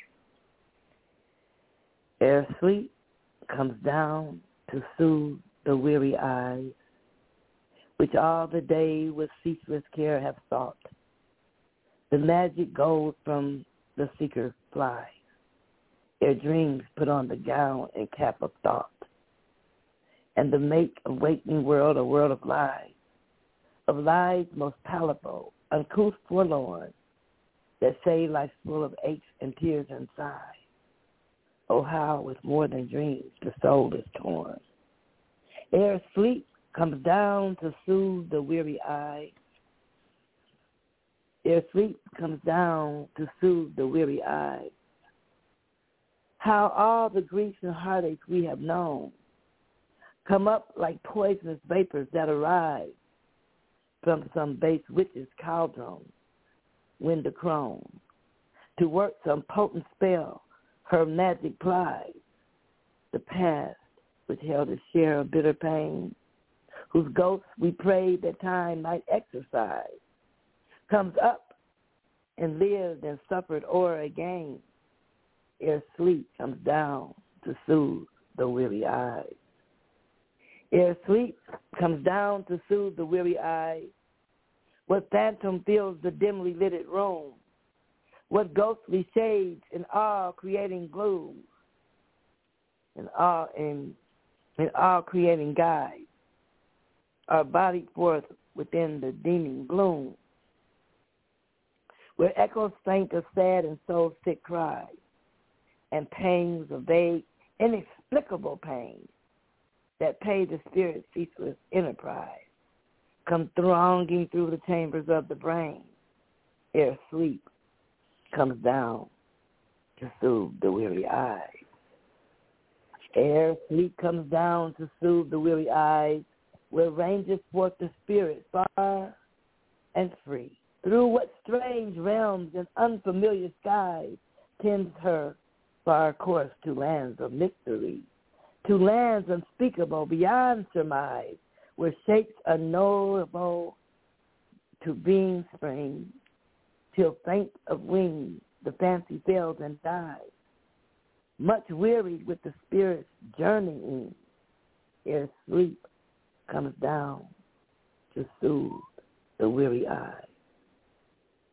Ere sleep comes down to soothe the weary eyes, how questioneth the soul, that other soul, the inner sense which neither keeps nor lies, but self exposes unto self a scroll, full writ with all life's acts unwise or wise, in characters indelible and known. So trembling with the shock of sad surprise, the soul thus view its awful self alone, ere sleep comes down to soothe the weary eyes. When sleep comes down to still the weary eyes, the last dear sleep whose soft embrace is balm, and whom sad sorrow teaches us to prize, for kissing all our passions into calm. Ah, then no more we heed the sad world's cries, or seek to probe the eternal mystery, or fret our souls at long withheld replies, at glooms through which our visions cannot see, when sleep comes down to fill the weary eye. Poem. Incredible. I am so, so glad you shared him. Thank you. I love you. I'll talk to you tomorrow. I love you too. All right. You want to tell everyone how to find you? Well, my Facebook page has been hacked, so my new name is Vicky Tanya Kilgo, and now I'm a white girl with green eyes, and uh you can find me on Facebook. it's so funny looking at that picture. but under my uh Vicky Aqua, my secondary page, you might be able to still find me there. Just make sure I don't look like the one on the other Vicky Aqua page, and that probably will be me. All right. If they haven't found me in the 14 years, if they haven't found me in the 14 years we've been together, they probably not will support me anyway. So they'll just say if they want to All find right, me. I'm calling you in the morning, Mom. I'm calling All you right, in the morning, baby. okay? Okay. All right. I love you. Love you too. All right. So let's go ahead and grab Rich again. See if he's ready for us. Eight five zero. Are you good Um, to go? I'm about as good as I'm gonna get. Um, how you doing? Wonderful. I'm so glad you were able to get on, baby. Yeah, it's, I don't know. The phone signal's hit or miss up here. It was hard to. It was hard to. uh uh, I couldn't. I couldn't maintain a signal when I'm uh, when I'm driving at night. I can't check the chat very much because I'm I'm in my night vision up here and I can't. That that screen won't. Uh, I can't darken that screen, and it blinds me. So, uh, but I was trying to stay stay on top of what was going on. But uh, hello, everybody. Some great reads so far, Jimmy, and love the poem by Michael. From Michael, uh, the closest I get to Reelfoot Lake is uh, well, last trip I got off the boat in New Madrid, Missouri, and uh, think as the crow flies, that's like right across the river from it, if I remember right. But uh, anyway, uh, Miss Nyla, how are you doing? I am doing absolutely wonderful. I'm just glad I get to hear you. Well, I appreciate it. Uh, timing hasn't been my friend here lately. But uh, I know you got a lot online tonight, and the uh,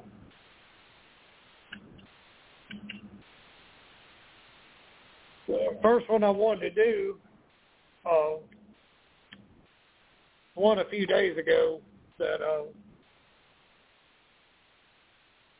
I I heard a phrase, which typically what it is, it's usually a line somewhere that kind of, oh, I hear it and it triggers something in me and it kind of becomes a prompt and away I go.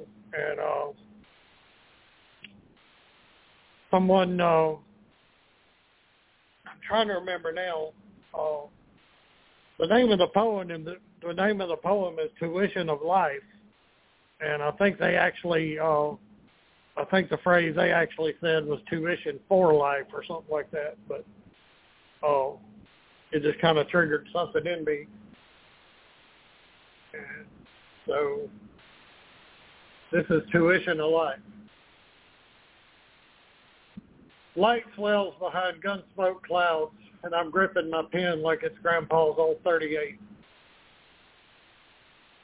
Tears never shown her tuition of life, it seems and objective respectability is lost on a heart continually prying at the bars of its cage.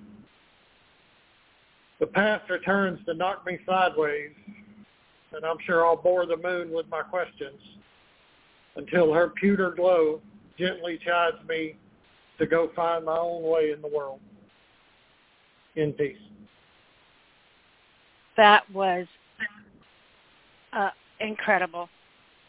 I love that one you, so much. Thank you, ma'am. And Are you reading too? Hang on one. Uh, if you want to, give me one second. I got to work here for a second. Gary Bright southbound just cleared IC Railroad Bridge. Gary Bright. But uh, anyway, uh, uh, this is in my latest book. I just grabbed it earlier and opened it to a page, and I said, this one will work. so this is called Poetry to You. I'm a fish on a hook, starved for sunshine and out of repair, dancing in shadows untamed, exhausted by the artificial. Summer ghosts in their sweet horror push me back down, answering the call of this chaotic tongue. Silent grief competes with my dreams and lies I tell myself, but maybe it will sound like poetry to you. In peace. It most definitely sounds like poetry to me. Uh, thank you, ma'am. All right. Tell everyone how to find you, sweetheart. All right. Yes. Uh, the all my social media is Dead Society Poet, and uh, I am uh, most active on Instagram, uh, but TikTok and Facebook, and uh, those are there too. And uh, pretty much those three. Threads is stupid. I'm still trying to figure out why anyone is on Threads, but I'm there as well. And uh, anyway, uh, y'all have a great night, and I'm looking forward to hearing everybody. Hopefully, my signal will hold out where I can play the show. But uh, y'all have a good one, and I appreciate it. Thank you, Rich. appreciate you being here. It was great to hear you. We'll talk to you next week. All right. Thank you, ma'am. I appreciate you. All right. Okay, our next caller comes from area. I'm going to go ahead and give the next three callers. We have area code 219, followed by a Skype caller, which may be Jade Mist. It could be Robbie. I have no clue. We have two of you on tonight, so we'll just have to figure out who they are. It's our mystery. It's like mystery meat in the stew. and then that will be followed by 240. So 219, you are on the air. Hey, how are you doing? This is Brother o speaking. How you doing? I'm doing wonderful, sweetheart. How are you? I'm doing good. Cannot wait to see what you brought for us tonight. Go ahead and start when you're ready. This child, this poem is called "Thank God for Your Family, Especially Your Crazy Brothers." We don't have the power to choose our families or who our relatives are. I encourage you I encourage all of you who are either listening to this poem right now to thank God for your family, especially those crazy brothers of yours. Yes, we all have family members who are those who have everyone laughing by telling their funniest jokes. Those who pissed off with their foolish and childish behaviors. Those who act crazy when they had too many drinks. Those who always cause trauma and get into trouble everywhere they go. And those who even got a few screws loose in their heads. Thank God for your family, especially crazy relatives. We all have turned up a party with their incredible skills on the dance floor. Who is a master cook in the kitchen and can throw down the barbecue grill. Who have fun playing card games and dominoes. Who are skilled entertainers who are very smart and intelligent. And who just love to sit back and chill and keep to themselves. Thank God for your family, especially your crazy brothers. Yes, we all have family members who love to smoke cigarettes, cigars, and weed.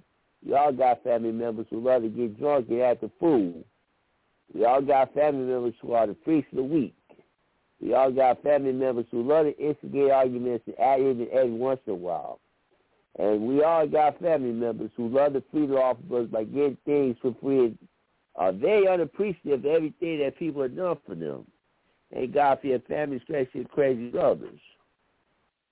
Yes, we all have family members who are struggling with for sickness and are suffering chronic medical conditions, family members with mental health issues, family members who have chosen to live alternative lifestyles, and family members who have chosen to keep their distance and stay away from family functions. Thank God for your family, especially your crazy brothers. No family is perfect since there are no perfect people.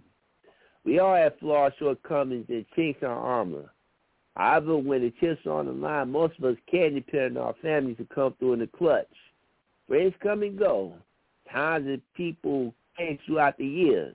Your family is that one constant that will always remain. And when trouble arises, most of us have family members who got our back and would be there for support. More or less in this poem, family isn't necessarily related by blood exclusively issue is represented by royalty. Excuse it's represented by loyalty, whether it be a biological family or friends who treat you as if you are part of their family. in Important. Wow. Always so true to your convictions. The things that you've been through in life, where you are now, just incredible, Brother O. Thank you. It was a great read. Are you doing two tonight or just the one? No, just the one pour because I know you got a lot of other poets on the mind who want to come on and say their poetry. Appreciate you so much. Appreciate you taking time out of your day for being here, and I'm just glad you're here. Thank you. Like Revel says, thank you for waking up today every morning. He's right. Thank God. thank, thank, thank. Just thank him for waking him up every morning. That's it. Waking up every morning, seeing another day. Every day's a gift. All right, sweetheart. Will we talk to you next week? Uh, maybe. Uh, I can uh, leave the people my social media information. Um, Do. I be I can be following on Facebook on Omar Brother Gather and on Instagram under Brother underscore Live Miracle nineteen seventy five. Perfect. All right, sweetheart. Appreciate you. Thank you so much. Hey, appreciate it. Thank you. Good night. All right. So our next caller is one of our Skype callers. So everybody listen, and if you hear the little English lady say unmuted, you'll know it's you. So Skype caller number one. Hello, this is Jade Mist. Hi, Jade. I was thinking that was you. Yes, yes, it's me. Mystery abounds with me. when you call in, all I see is like a line of ones. Your number is one one one one one one one one one one. One one one one ad infinitum. but um, right. I know it's a, a busy night. Busy night. I took a homework assignment. It's from a prompt. If it was not from last week when the phones were out of order, it was from the week before, and I took it, took it and made it a quick free writing assignment. And without further ado, um, may, may I read that to you very quickly? Please, yes, please. It is titled A Long Forgotten Room. A door creaking open revealed a long forgotten room in the house that was old. New owners with buckets overflowing, scalding water, detergent, tendrils of steam invading this lost space, brushes, brooms, steel wool at the ready. The room would, if it could, cry. The lives, the souls, the voices, please, please. But those that now claimed this room, this home, this heart, only heard their thoughts of scrubbing, dirt, dust into oblivion, musty memories dissolved into harsh chemicals and elbow grease. Wow. This castaway room. This castaway room soon to be numb, then blank.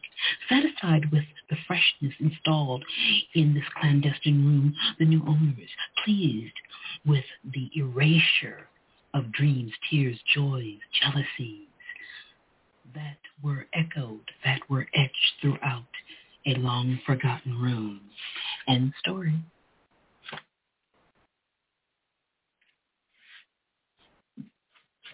That was and that's it. That was and that, okay, good. I was afraid to talk again. no, that's that all was incredible. I, I, I was. Uh, yeah. It's a new journal, so the pages are still not. The pages are still very crisp, so that's why I had the time oh my God. turning the page. But there it is. I have such a girl crush on you. You're using a Oh, journal well, with thank you. paper and pen, and you're not writing on something backlit, and that is so awesome. That just makes my heart happy to uh, hear you say you're writing in a journal. on old school, very old school. Even has a it's not a nib, mind you, but it's a pen that has that lovely ASMR scratching sound when it contacts with the paper. We need to get you writing with a nib and inkwell. Yes, you have to. You have to do it. Let's give All that a right, try. sweetheart. But without further Are you ado, good? Reach uh, two? No, no, just that one. Just that one. Just that, the that's one. Just plenty. You have a, a large queue. Yep. This is Jade Mist. My forum, as always, is the one, the only Speakeasy Cafe. Many, many thanks to Nyla. Please donate something if you can. And without further ado, on to the next caller. Thank you, and thank you so much for your donation, as you say, and being one of the sponsors for our new year. I really appreciate it. You're incredible, sweetheart. A pleasure. Thank you. All right. We'll see you next week, honey. Okay. Our next caller comes from area code 240-240. You're on the air. Hello, hello. I hope everything's flowing. Hello. It's automatic. Hello, hello, hello. How are you, honey? Just trying to survive out here. While driving. It's crazy out here. I'm in Texas. Texas drivers are real crazy. They are. Oh, You know, the, the most your- courteous drivers I've ever seen in my life were in Texas when I was Yeah. driving there. I mean, if you were trying to get in or change lanes, they would, you know, I've never seen. I'm seriously, you know, it's like, yes, please come in. Yes, go ahead and merge in here. But once you got out there, you better drive like hell because they would run your ass over. Yep. All right. I got 18 Mm-hmm. wheeler, so you know, I I just seen earlier where a car ran right to the back of a trailer. Now you know nothing bad happened to that trailer. That car, that uh truck, smashed. Mhm. What are you going to read first tonight, hon? I'm going to read. You know what? I had something on my mind with Christopher Cross. You know who he is, right? Go Mhm. school. Okay. I'm going to do a poem called "Black Like the Wind." But before I say that, before I do the poem, um, I want to wish uh, Mama O to get well. She Give my prayers. I I talked to her, and she's gonna receive a phone call from me. Uh, you know, get some time. These people are crazy. So I'm gonna do a poem called "Black Like the Wind." All right, you ready? I am. Dun dun dun dun dun If I ride, if I ride like the wind, like the wind, black like the wind. If I ride, if I ride like the wind, black like the wind. If I ride, ride, ride black like the wind. And I got so much to flow, so I could grow. Show you how we have came so far. We want to be able to vote for the right representation. So let me go ahead and give you an education to this legislation. We came here being sprayed by the fire hose. See us being beaten down. We wanted to be treated like people, not three-fifths of a human being. But while you agree that we are still like the slave, fighting against any type of evil, but been brave. If I ride, if I ride like the wind, like the wind. If I ride, if I ride like the wind, like the wind. And I got so much to flow, to grow into the energy, to let you know how we make memory, how we make history. We be like the invented, never forgot, because we invented like the like the traffic light, combs. Been so much black history has put its place in American history. You will acknowledge us, what we have done. If I ride, if I ride like the wind, like the wind. If I ride, if I ride like the wind, wind black like the wind, black like the wind. Can you feel the force? Can you feel that we are on course to a country that shows no remorse? We like the valuable right into the source. We're going to show you the importance of what we have done and what we are still doing. We want justice. We want to be free. While America keeps holding the key. Oh, can you see by the darlingly light? But I guess in these days it's just never been polite. But the words that I change and only in the insight. When the freedom praise is only to ignite. I ride, I ride like the wind, I will never pretend. We gonna keep on fighting again and again. This Mr. Automatic Charismatic Lyrical Engine and it gets in the morning Piper and Drive. I can tell you had a lot of fun writing that one. No, I didn't. That's a freestyle.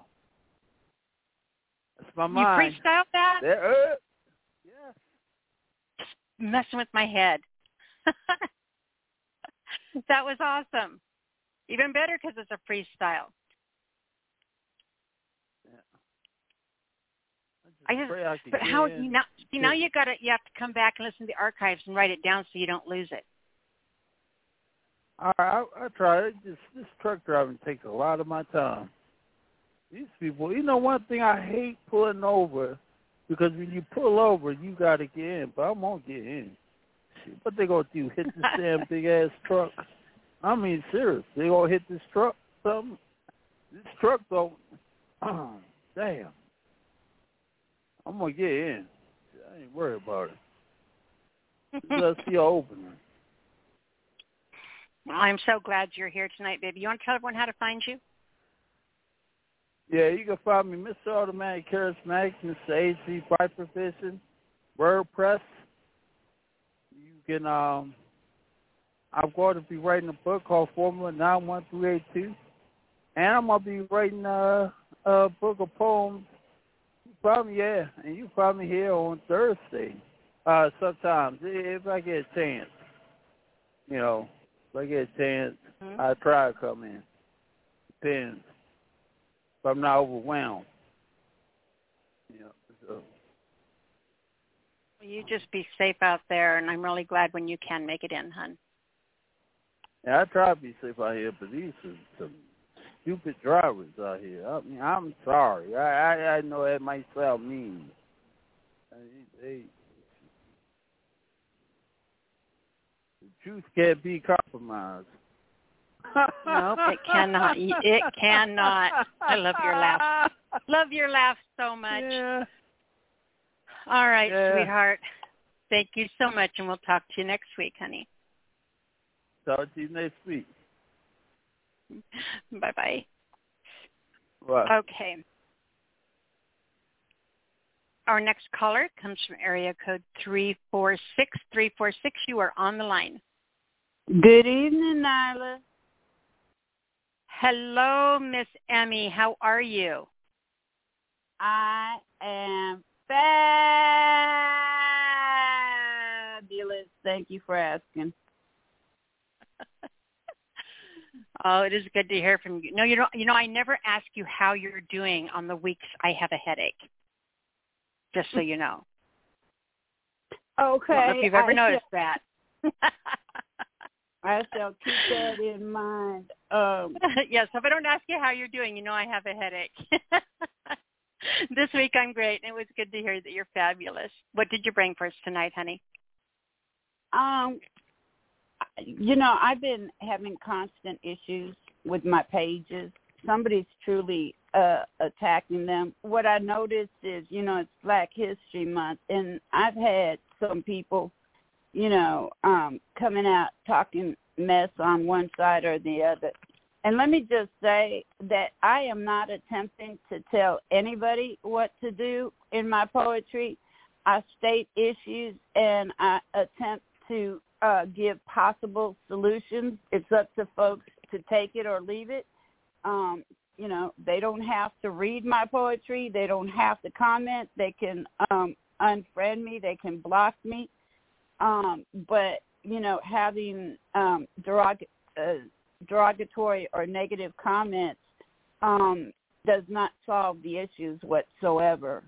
Um, but anyway, with that said, this particular You know, I just I got one thing to say about that, Emmy. Yeah. Haters gonna hate, hate, hate, hate, hate. Shake it off. don't worry about them.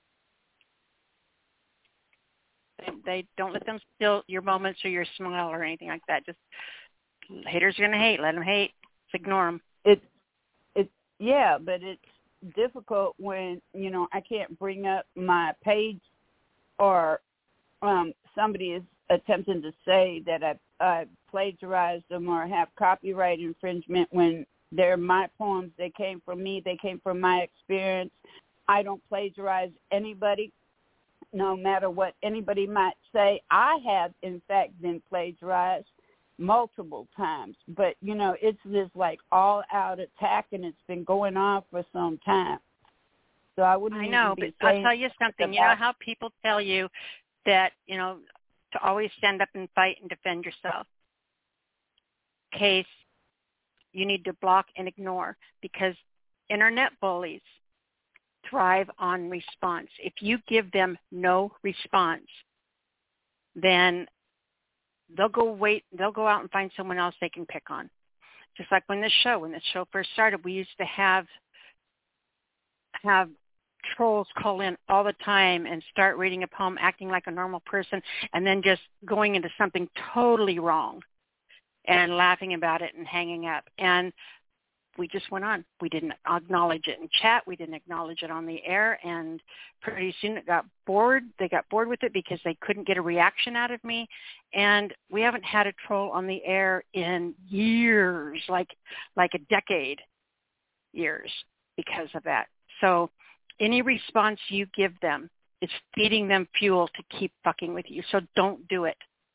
It's hard, but just ignore them. They don't matter. Erase them. They say that the pen is mightier than the sword. There's nothing more powerful than an eraser. What are you going to read tonight, honey? Okay, so I, uh, the reason why I mentioned it is this is I, I got one old poem and what one new poem to close out um, Black History Month. So this one is the new one, and it's called People Without a History. There is a major reason why history has been attempted to be whitewashed and covered up. A people who doesn't know their personal history or that more importantly of their race are doomed to repeat it. It is the main reason why Jewish people keep the Holocaust in the mainstream media and world to never forget what happened during the, that time so that none of us would relive all of those horrific atrocities. So it is about the indigenous people of the Americas and that of the black people. It is the actual reason behind February being Black History Month. To never forget the great suffering that the black race has endured for centuries. It is also to inspire to achieve just like so many did in the past under way worse conditions and circumstances. It is truly up to each generation to reach higher than their than those before them, ancestors or within a particular employment community. I must state that even having your land way of life, traditions, ceremonial activities, and way of dressing to be completely annihilated from the planet is the worst, cruelest of human tragedies and a horrific act of violence ever committed. The United States of America, it has many human atrocities committed right here across this land.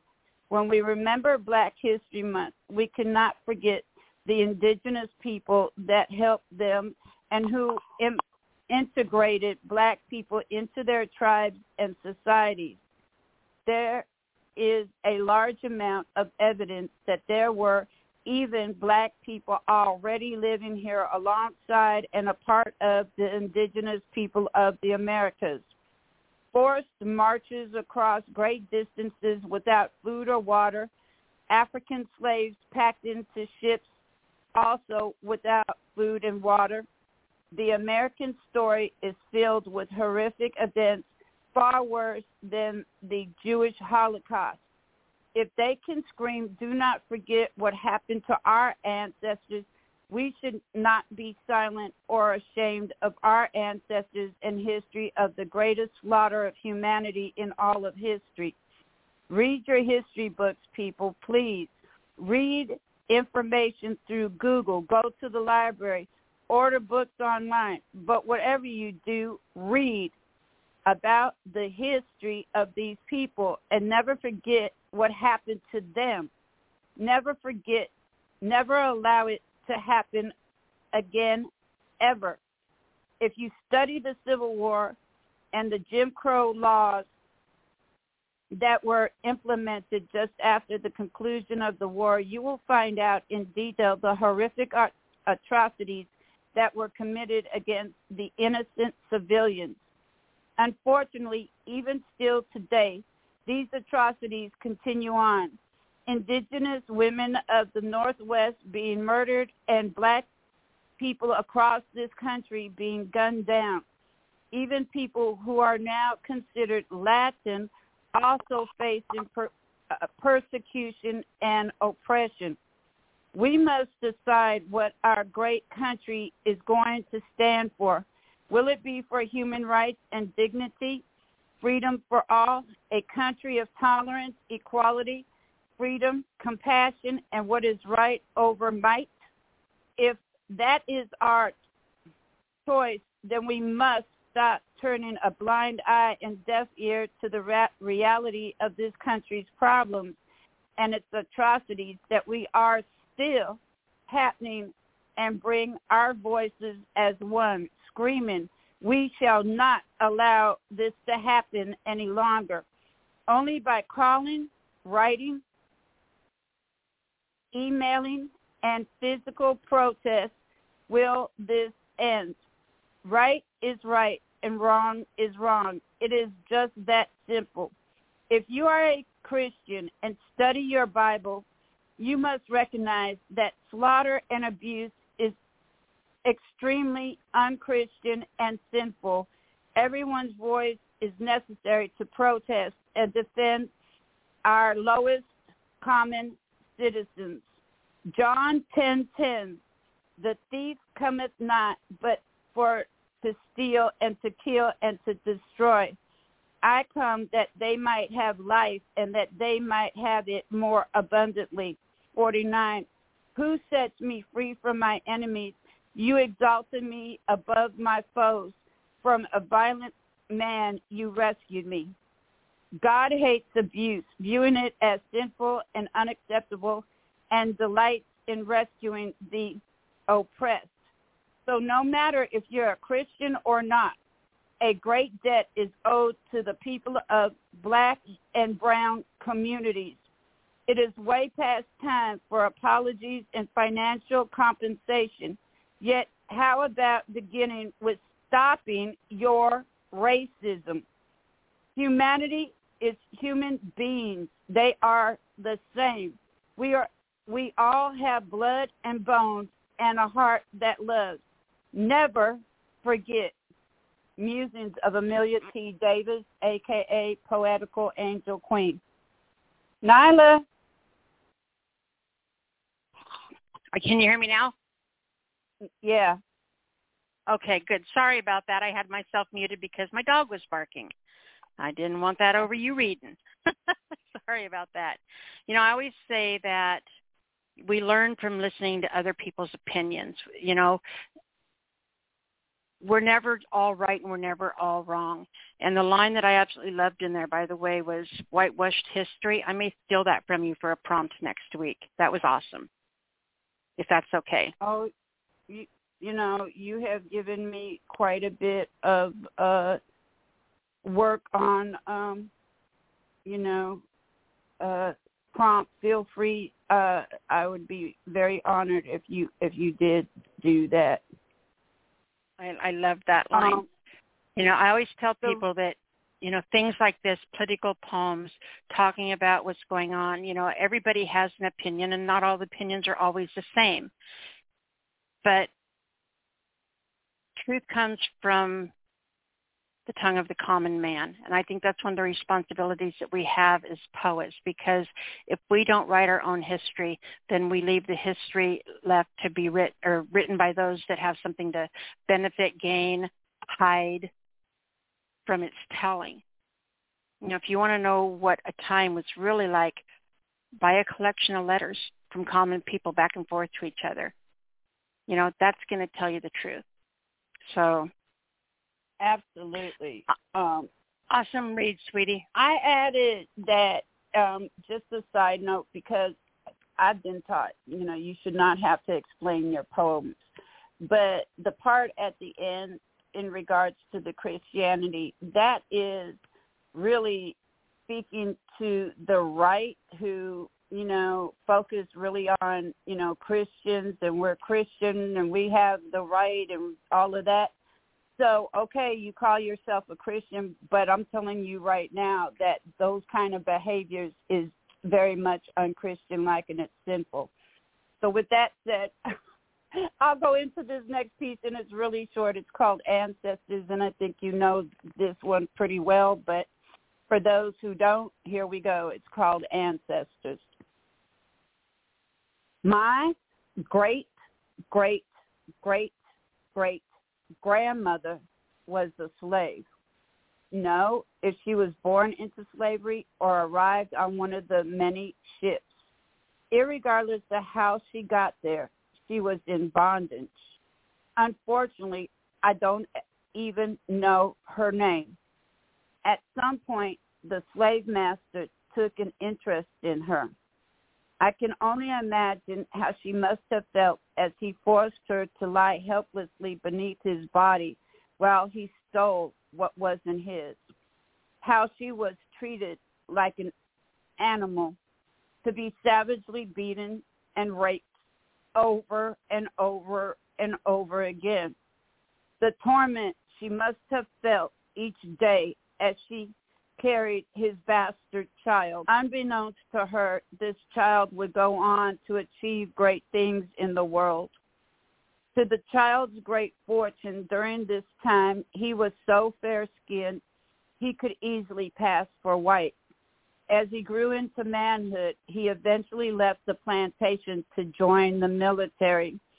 Through his bravery, he rose quickly through the ranks, becoming a bona fide hero and eventually the President of the United States of America. All the while harboring the secret of his mixed blood. While in office, rumors began to surface in regards of his mixed race. To his party's dismay, he had announced he would not allow slavery into the new territories, and thus he was murdered his first year in office. His black heritage forever erased from the record, so they thought. His name was Zachary Taylor, the 12th President of the United States of America. Now you're wondering how I may have gained this information because I am a direct descendant of his. At the age of 13, my grandmother took me to the side and in hushed tones explained all to me. My grandfather was his great great grandson. This is my heritage. These are my ancestors. My heart is so grieved at this part of my family's history. I know what it's like to be beaten, disrespected, to be raped, and to feel like less than a human. I honor both of those great ancestors today for their perseverance, their strength, their achievement in the face of overwhelming odds. May they always rest in peace. Musings of Emilia T. Davis, a.k.a. Poetical Angel Queen, and peace. Job, sweetheart, on both of those. Would you do Thank me the honor, please, of telling everybody how they can come show you some love, Miss Emmy? Yes, and thank you for your wonderful positive comments. I appreciate it appreciate it greatly. You can find me on Facebook under Emilia T. Davis, E M I L I A T D A V I S, aka Poetical P O E T I C A L Angel Queen, Poetical Angel Queen. I have a like page. I have uh, personal pages. You can Google me. You can find me on just about every uh, social media site. And with that, I shall tell you that I'm here just about every Thursday night with Nyla. Yes, ma'am, you are. And we love you and appreciate you. Thank you. Much love to you. God bless you. And with that, I'll step off this mic. Thank you, sweetheart. We'll talk to you soon. Okay, I'm going to go ahead and give the lineup. The next few callers, we have 215, or excuse me, 215. You do know I'm dyslexic with numbers, not letters, just numbers. 512, 573, 517, and 807. And we do have Sarah, I believe, down there um, who's not pressed one yet. Press one if you decide you want to come on. Kasheda two if you decide you want to come on and read something. Press one. Otherwise, we are good to go right here now. Let's go ahead and bring. We have three four six is next caller. I'm mixed up. Three four six, you're on the air. Or is that Miss Emmy? I'm so confused. Nyla, you unmuted me. I know. I'm muting It's you back. Emilia. I'm being a dumbass. Thank you, sweetheart. Okay.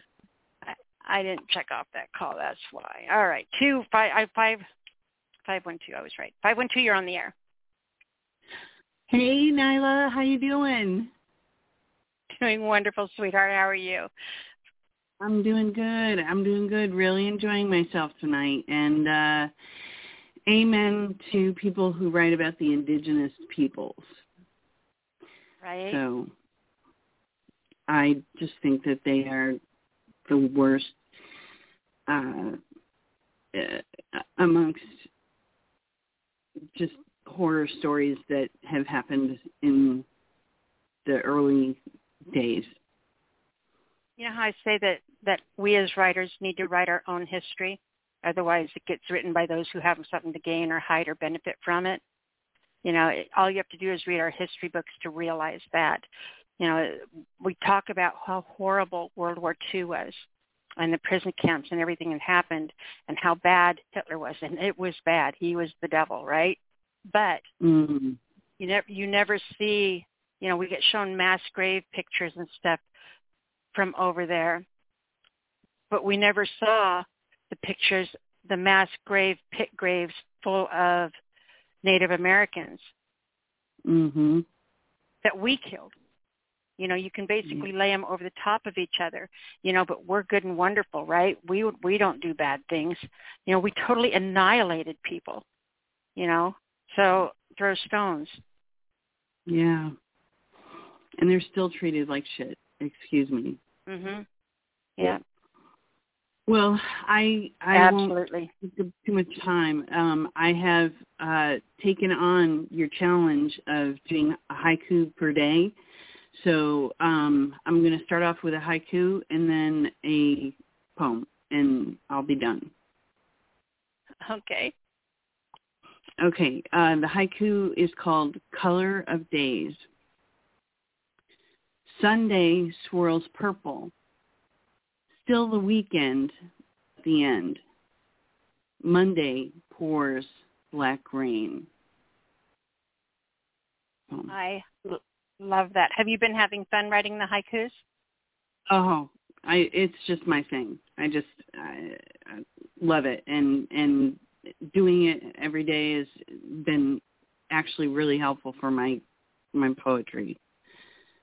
So I I highly agree with your recommendation. Um, and if you okay, keep it up so- till the end of the year, you're going to be able to pull a bunch of them together, and you'll have you'll have a haiku book, poetry book to put out. I mean, it's so simple and easy. One haiku a day. Yep. yep. Um, okay, and the second piece is called The Mask. And on her way home, she picks up her pit bull, Rocky. He licks her hand on the drive back. As they step into her apartment, the mask that hid all her fears, the mask that held back her tears, the blue-eyed smiling mask made of china crashes to the floor and disappears. Lights in her eyes grow dim. Lines between her brows deepen. Smile on her face droops and tightens. She puts up her coat and shakes off her shoe, shakes off her shoes. Feeds Rocky and leafs through the mail.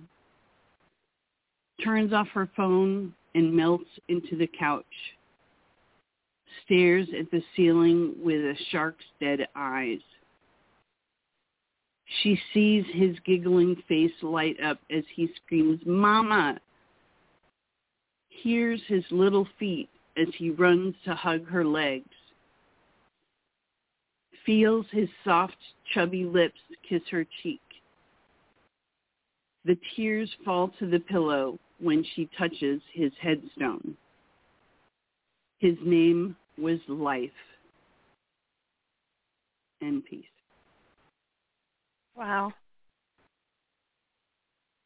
You know, it, it, it is amazing the things we're able to endure and and do to survive our day-to-day lives you know but you never know what's happening behind someone's door and i think that's a beautiful and very accurate and very painful description of that depression you know Mhm. that that darkness that you know we don't even know is there because Yeah. everybody has their pretty pretty painted faces right Mhm. I mean, you Yeah. never know. I wrote a poem one time about completely different subject, but about a homeless guy standing on the corner and how people judged him and all that. And and you know, it's the the concept of the poem was was it's the baggage you cannot see that you need to know. You know, the things that put him there, the things that you know his his the baggage he drives that pulls behind him, the wars, the whatever it was that put him there. You know, those are the things you should know Mhm. about them instead of just judging them by where they are. And you know, it's the same thing with people. You know, especially in society as it is today with the you know, with social media going up, you know, it's all about all about looks and and you know smiles and the perfect life and and your persona and everything else that it doesn't allow people to get to know you for who you are. And I think that you know, even though people have such a a larger social network of people they talk to, I think true and real and close friendships, in-person friendships are really suffering because of it. You know, and couldn't agree with you those- those are the ones that are going to find out those dark things. Those are going to the people that are going to be there during those dark times. But we're losing that. We're losing that connection to friendship, to a hand you can hold. Instead, there's a screen you can look at, and that is not comforting. You know, think about that. And that's my my my thought of the day for people. You know, remember to reach out and touch someone's hand in real life around you. Pay attention to the people in your life that you can see because that's important too. Yeah. I think the Beautiful most romantic thing in the world, uh, the most romantic thing in the world is holding someone's hand. right? Down and hold each other's hand and talk it out because you can't yell at each other if you're holding hands. There's no reason for two people who love each other to yell at each other. None. Mm. Absolutely none. You know, and if you if you find yourself in a relationship where you're fighting all the time, just commit to fixing it. And when you get mad or angry, you sit down, you beside each other, you hold each other's hands, and you start talking about it because you cannot yell at each other when you're holding hands. That could be a prompt. Yep. And thank you for your big heart. Well, you you're welcome. uh, one of the biggest hearts I've ever come across. What you do for people. Oh, that's sweet of you to say. Thank you.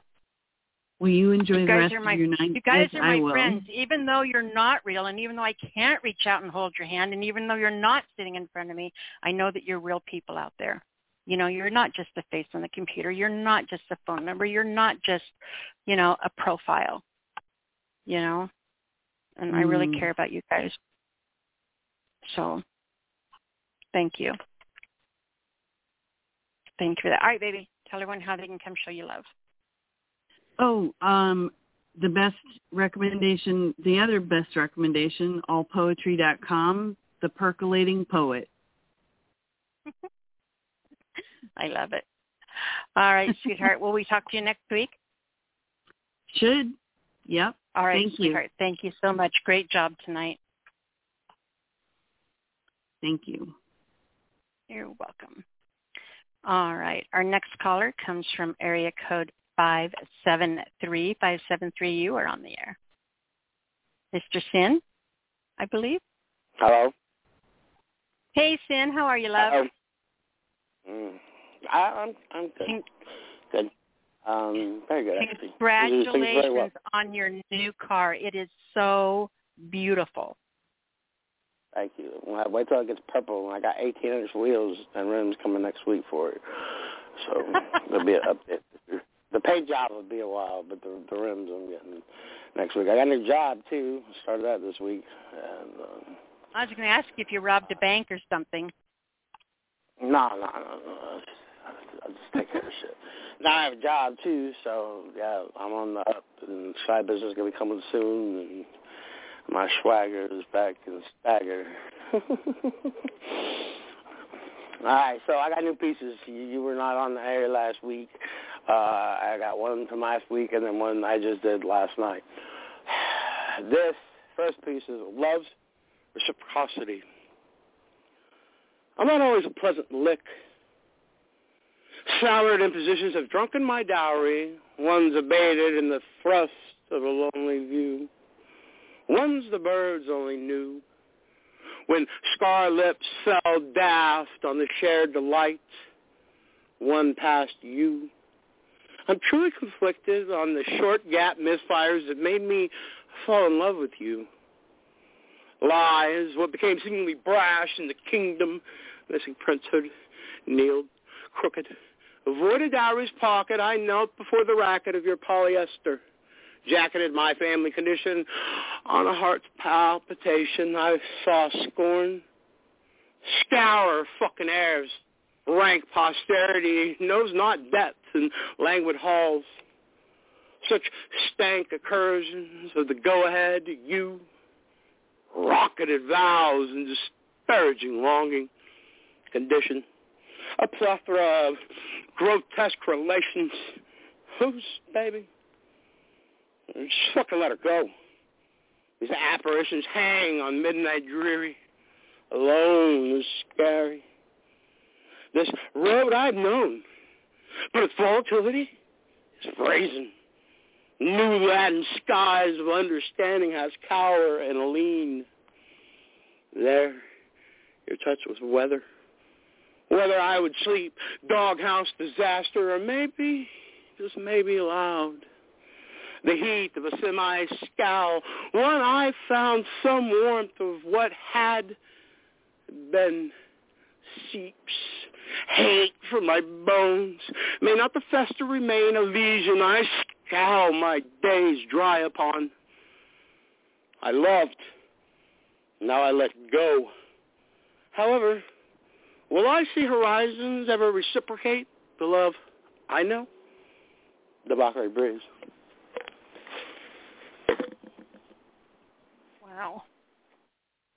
That was awesome, sweetheart.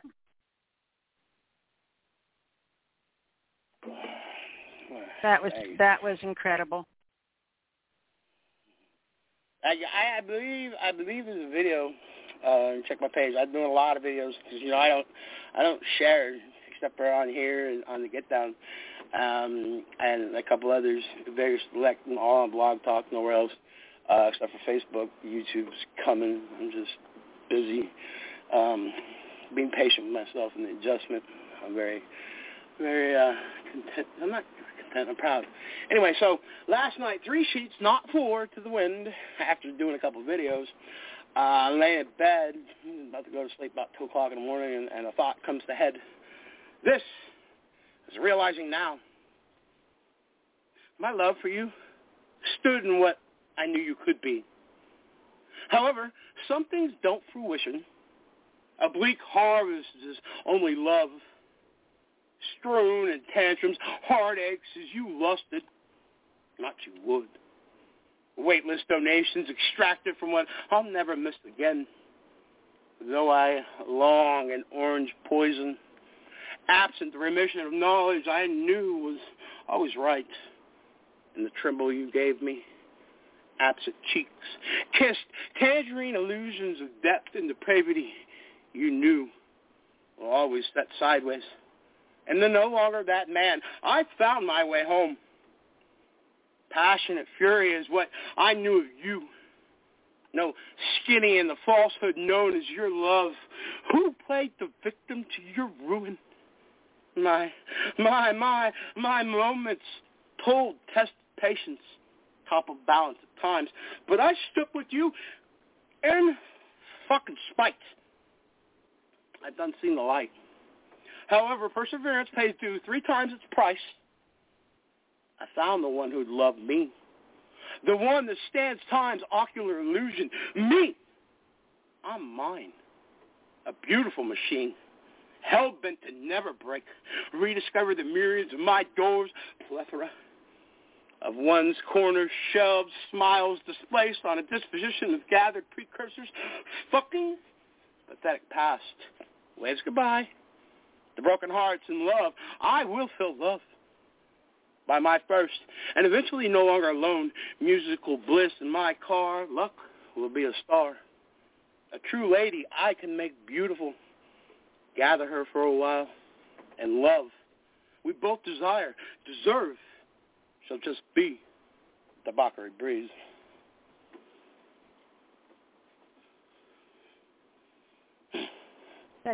And peace. Is that in peace? Yeah, the Bakari breeze. Okay, awesome. I was real scared to talk tonight because I've interrupted two poets when I thought they were done reading, and I normally never do that. So I'm like that PTSD or whatever it is for talking and speaking. Sin, those were incredible. I, Absolutely incredible. That one I really like. That's a new one. I've had it shared with my librarians, and they loved it. And uh, I put it up. It's, it's it's it's typed up. But I haven't done a video yet. I'll do that tonight. All right, love you, darling. I gotta go. I gotta get to the get down. I gotta go get down. I'll see you later next week. I have new stuff. love you so much, sweetheart. Thank you for being here with me tonight. All right, bye bye. Bye, sweetie. Sin is amazing. All right, next caller, 517. You are on the air. Hello, how you doing? 517. I'm doing wonderful. How I'm are here. you? I'm doing good, thank you. Well, So- my name is Within the Words. It is so good to meet you. I am so glad you're here. Jimmy invited you, didn't he? Yeah, Jimmy's been trying to get me on here for a couple months now. Well, I have to say you're a little slow, but you're smart because you're here, and I appreciate it. I'm really glad Well, he brought you. you. He's talked a lot about you. Yeah, he's a good guy. So since it's your first time here, why don't you tell us a little bit about you, how you got started writing, and why you picked out what you did to read tonight? Well, I'm not entirely sure why I started writing. I know it was around 13 years old when I started. Um, a lot of it wasn't any kind of poetry format, just writing and sharing it with all the girls that were in school and whatnot, trying to get attention. And it just progressed from there and just kept writing and writing silly things and crazy things and sad things and And did it work? Did it woo the mm-hmm. ladies? some of them it did, yes. That's awesome. That's the first time I've heard that. Too cool. But the poem I'm going to be doing today is called Good Night Sun, and it's one that I wrote earlier today. I can't wait to hear it. Go ahead when you're ready, sweetheart. Yes, ma'am. Good night, sun. It's colder today than yesterday. I wonder if maybe the sun is losing strength. It still shines just as bright, but the world is always fooled by light. The warmth, though, seems like it's fading. Maybe something has happened inside, something has changed. like it lost a part of itself and it no longer has the desire to burn so strong. Maybe it's just a part of life, of comings and goings, meetings and partings. I suppose it was always foolish to rely on the sun. It's inconsistent. Too hot and it burns, too cold and there's no renewal. And it's gotten colder. As the day progresses, it's gotten darker. Soon the sun will fall beyond sight, the light and warmth gone. The moon will rise to take its place, and then we say goodnight and live in dreams. Sometimes I wonder what will happen if the sun doesn't wake up in the morning. Will dreams ever be enough? No, they won't. End poem.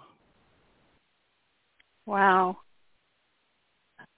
Talk about an incredible debut to the show. That was amazing. So you said you wrote that you said earlier this week? Earlier today. Earlier today. What prompted that write? What in what you're walking through your day, everything's good, you're going to do to do to do and all of a sudden that poem jumped out and grabbed you. What was it that inspired that poem? Well, I was working outside and it started getting colder.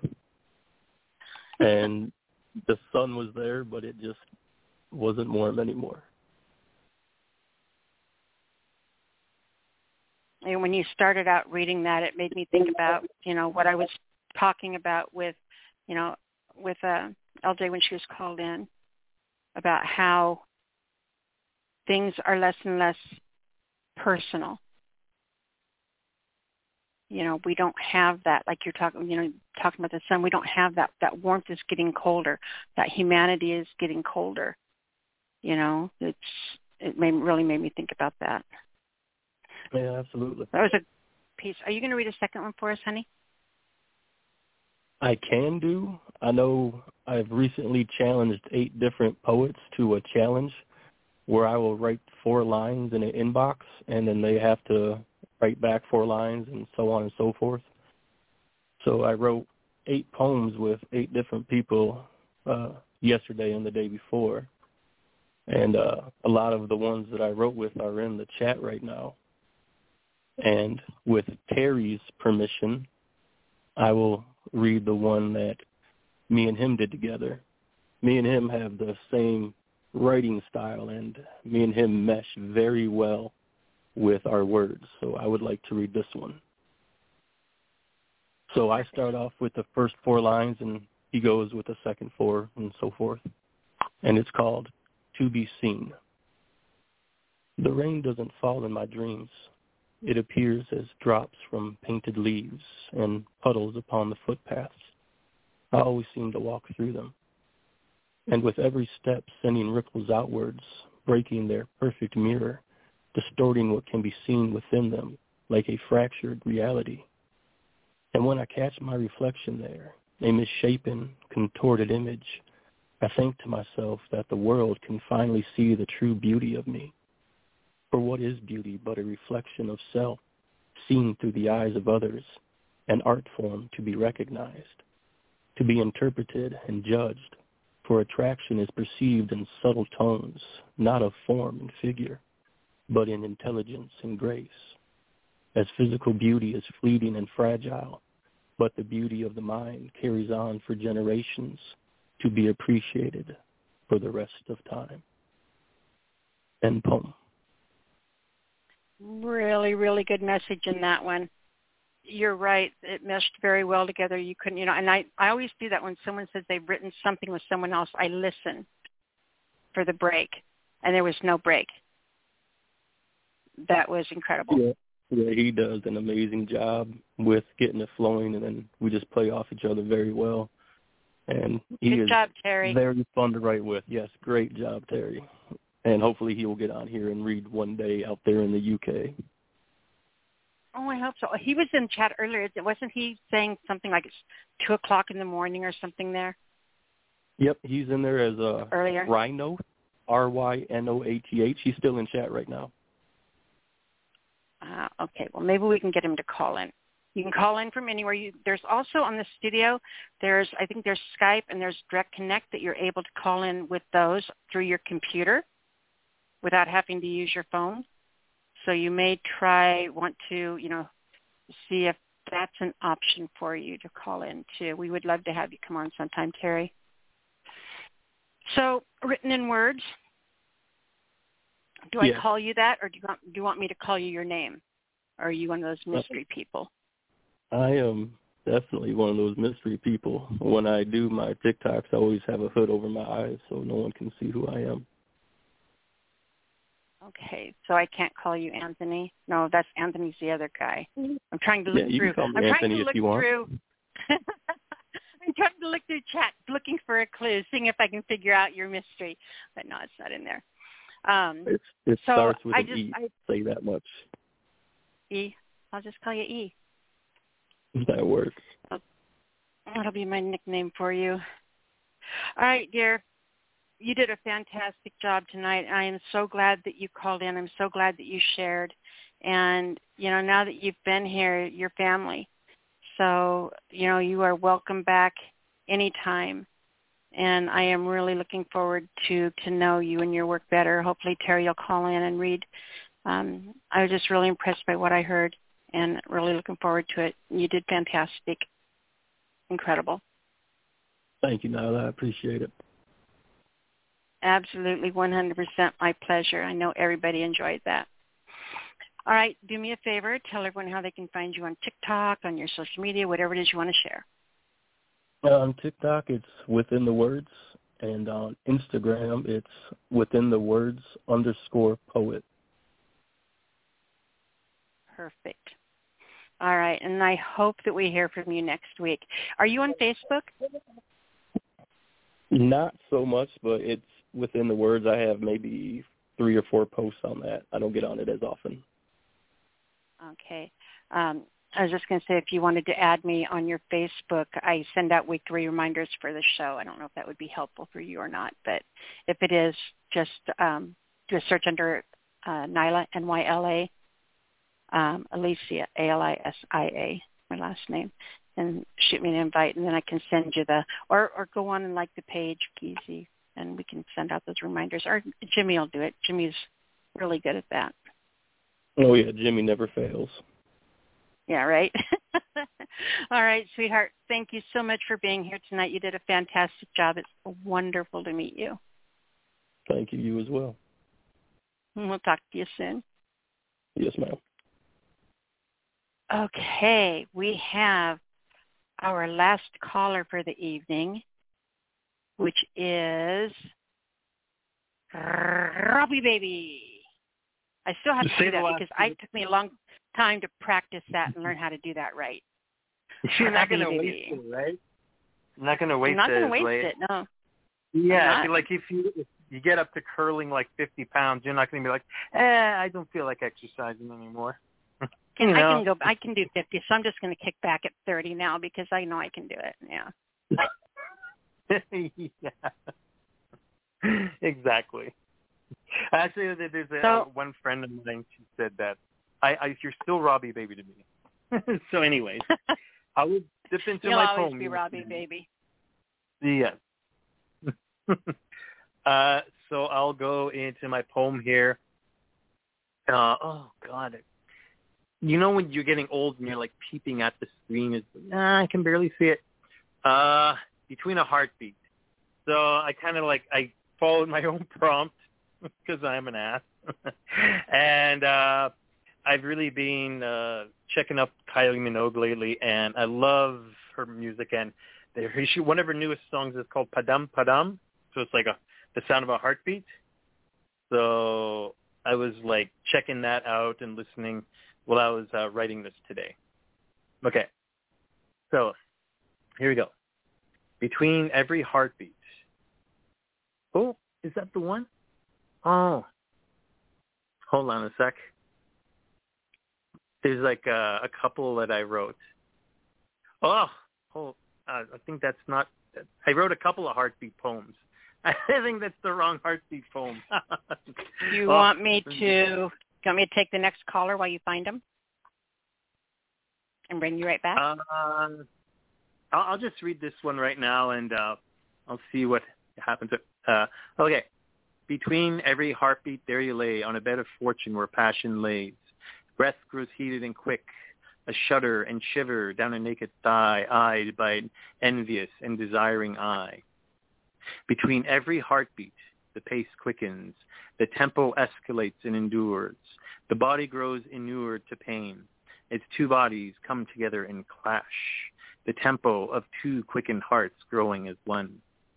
The scent of every single pore of your body, every inch of your skin, it becomes an intimate ally in sin.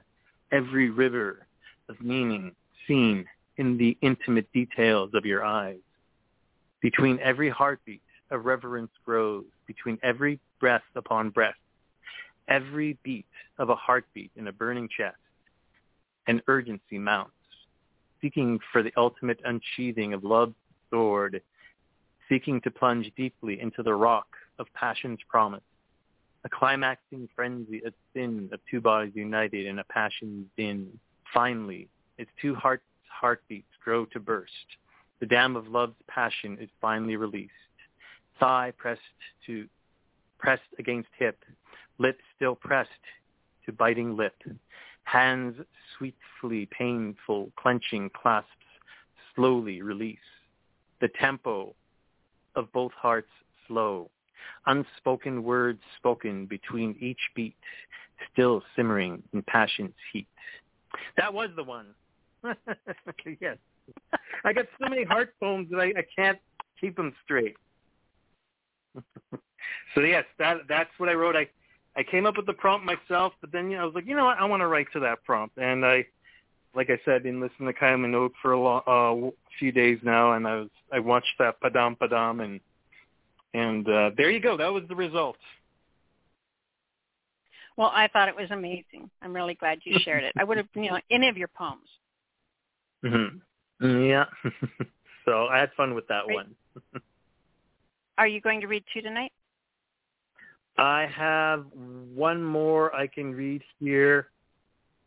they call it's called uh, Laws of Time, and this, this is very much my personal experience. I never knew what an agony could be, to look back and see all the lost time, the lost avenues of opportunities, things that could have been.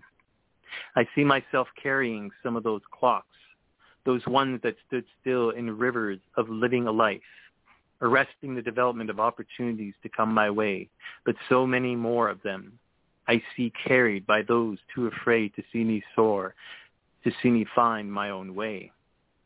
It stings and hurts to know that I could have flown so much higher, so much sooner, if those so afraid to see me fly did not clutch possessively at the hands of time. But alas, I cannot dwell too much upon it. I must fly as high and as quickly as I can now, in the present moment, for now more than every, mo- every moment is precious, and I refuse to let the arrest of the hands of time waylay me any longer, to let resentment linger and ruin my further opportunities. I shall create my own hands in the face of time, turn their hands as fast as I may in opportunity, but slow as I desire in enjoyment of the moment, becoming the chronos of my own fate.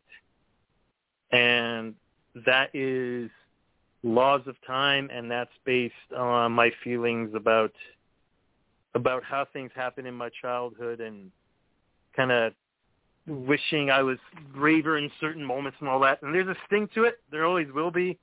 But I've gotten away from lingering in it. And now that I have a lot more opportunities, I'm just diving into that. So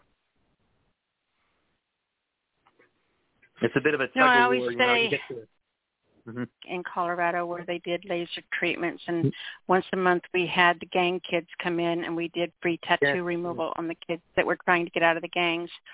And so here, and some of them were even coming from jail, you know, in their little orange suits and shackles on their feet, and coming in, and you know, it, it hurts having a laser, a tattoo removed. Is and you know, so when the kids would come in, I would have suckers for them, Uh-huh. and uh, I would I would write something and put it on a little piece of paper and stick it to the suckers. And one time I put on there, you know, thinking about what they were doing, having the tattoos and removed and stuff. So it kind of had a double meaning. But I think with that poem, you'll understand as well. And I always tell people you cannot embrace your future if your arms are full of your past. Yeah. yeah. You can't. You, you no. The things behind you can't hurt you.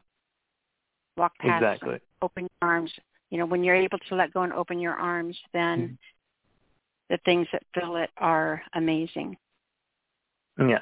And this to me this poem speaks kind of on the irony of where you're you're getting along better and better and more and more things are starting to happen, but then it can give more and more of a poignancy to what happened before. Uh, like someone like me, I'm the original go-getter, and it always stings for me. I'll try to get off, but it, this is like important for me to express.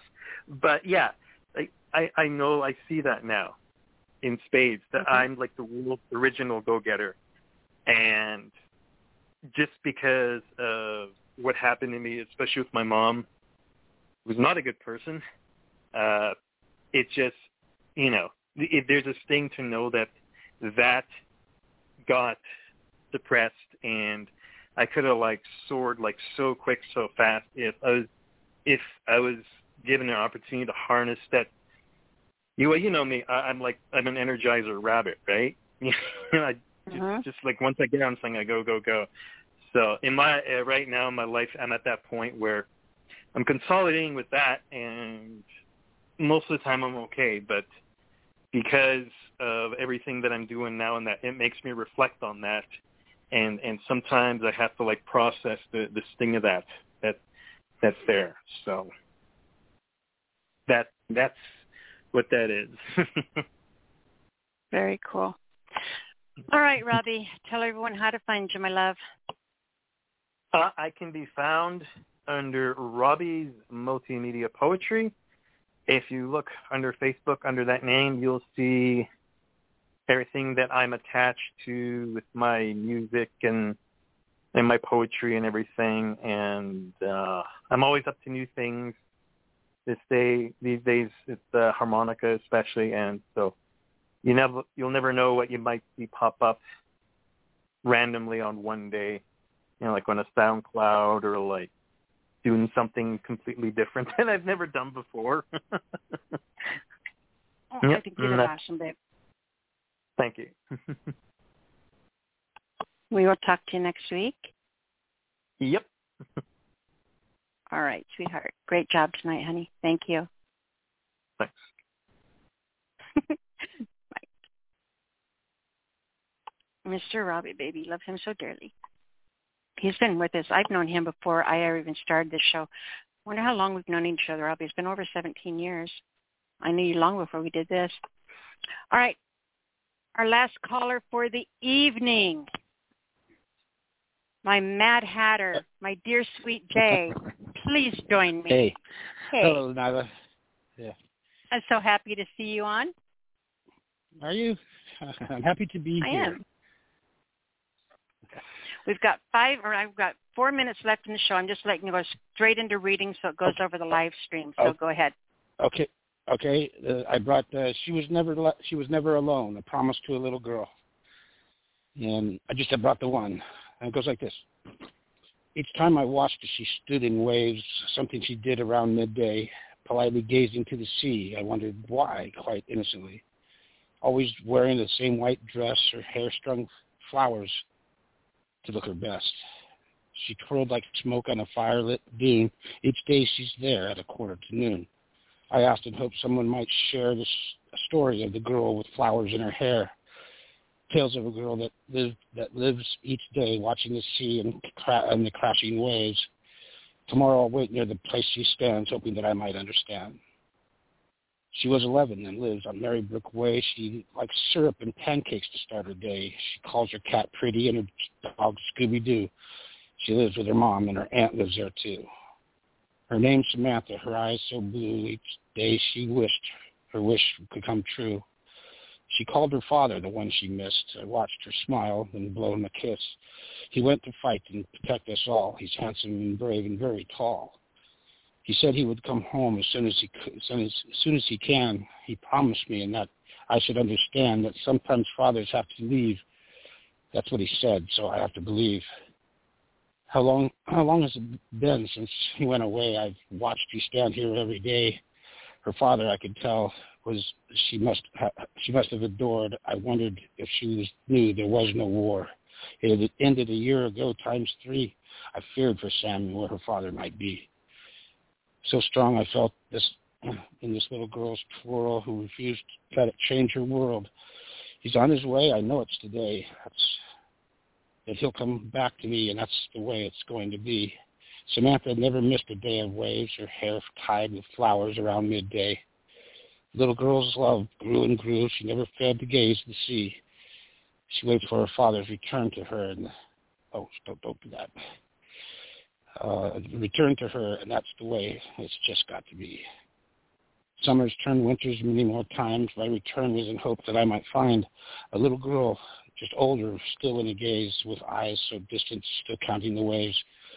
Ten years have gone, and I'm and I have returned, wondering if Sam had ever learned the fate of her father, she held so dear, never to return. I had that fear. I wished I, I wished there could be, and I was sure it would, around midday where a little girl once stood. She must have ended her daily quest, realizing that it was be for the best. I bowed my head in thoughts so sad in the story of Sam and her missing dad. Then appeared the flowers that tied the hair of a little girl grown, and a story shared. Oh, I'm skipping. a story shared. Her hair with floral so perfectly tied, she stood at the place watching the tide. Could it be her after all these years, still refusing to realize her greatest of fears? Then someone was walking slowly towards Sam. Oh God, darn it! My, my phone's messing up. Ah, it, it was right at the end Take too. your time. You're fine. You're fine. Oh. Just go ahead and It find where you need to be. out. Okay, okay, thank you. Uh, Mm-hmm. Was never alone. that is. Okay. Uh, then someone was walking slowly towards Sam in uniform, a soldier, a very tall man. A smile planted upon my face. Sam stood in her special place. A little girl knew that he would come home, no matter how long. She was never alone. End poem. Sorry about that. No, that was fine. That it's fine. We're just hanging out sharing words, so we're good. You know. Um, but that was incredible. What a beautiful story. That that got Yeah, me I in my it- feels. I did. Yeah, I wrote that for Veterans Day, uh, honoring uh, wounded warriors and this kind of thing. Um, um, came out pretty good. I thought. That would that would make uh, it beautiful. You should you should uh, see if you can find somebody. You don't live near the ocean, do you? Well, I'm in California, not too far from it. Oh. Also, see, you should find someone, a younger girl and a little bit older girl, and do a recording of that, and then do some video of her standing, you know, just back shots of someone standing and looking at the ocean to put in your video, and and that would make a great production. That would be uh, a, amazing. That's a good idea, Nyla. Yeah. I will investigate that. if I could pull Cool. that off. I would love to see it. All right, are you gonna are you gonna read a second one for me? Uh, yeah, I could. I'll throw if you don't mind me, I'll just throw a dart. Uh, time never promised me a thing. It's not very long. It goes like this. I took a moment to pick a year, or something to tell me how I got here. The days of golden apple wine poured too easy so that I'm, I could find the time of those mo- moving days that knocked me down, still turning my dreams upside down. Shaken out to curt my view, I thought I saw what looked like you. Re- remember when you held my hand, you whispered so I might understand. I run to where I used to walk, gathering from shattered dreams, from where forever was never and time never promised me a thing. Sort of screwed the cadence up on that one. you did fine. Uh, you did fantastic on both of those pieces, hon. I guess kind of my fault because I told you we had three minutes left, so I think you were trying to hurry. Oh yeah, no pressure. So I I'm I think I'm I got taking the the blame on that one. But we do, yeah. We, I mean, we go into our archives, so you know, you you, you could. I, I I wanted to stop you and tell you that because I thought you were trying to hurry, but you know, um, it's absolutely beautiful story. The second one was incredible, and again, you are my last dance of the night. So I want to thank you so much for taking the show out on such a great note. Thank you, thank you, thank you. Thanks for the dance too. You're very welcome, my dear. I hope we get to talk to you next week. Yeah, yeah. I missed last week, but uh I'm good for every Well, last week. week we we had no lines coming in. There, last week I was I could call into my studio, I could host the show, but no, the guest lines, all of them were down on the whole site. They were Oh, just that gone. So I sat here and that talked right? to my to myself for about two hours, played a couple tracks, and then called it at two at the. I didn't do the third hour. So I was I was, I was just you know you can only take so much of me. I can only take so much of me. So you know I was done at that point. But so you didn't miss anything last week. okay. Well, good. Well, All thanks right, for letting sweetheart. me let it stop by. Yep. Well- and I will talk to you uh, next week, hopefully. Perfect. Thank Oh, you I so wanted much. to. I wanted to. I wanted to Uh-huh. announce. I do have my uh, twice a month on Friday. I think it's going to be the first and third, or that's going to be the first and last Friday of every month. I'll be hosting uh, a strange world. I'm just going to be bringing things up that uh, odd things happening around us, uh, basically uh, uh, in the present time. Um, the warnings of it last week. Last week was, or the week before was uh, AI and the ramifications of what it's going to do to uh, the industries of entertainment. It's going to be quite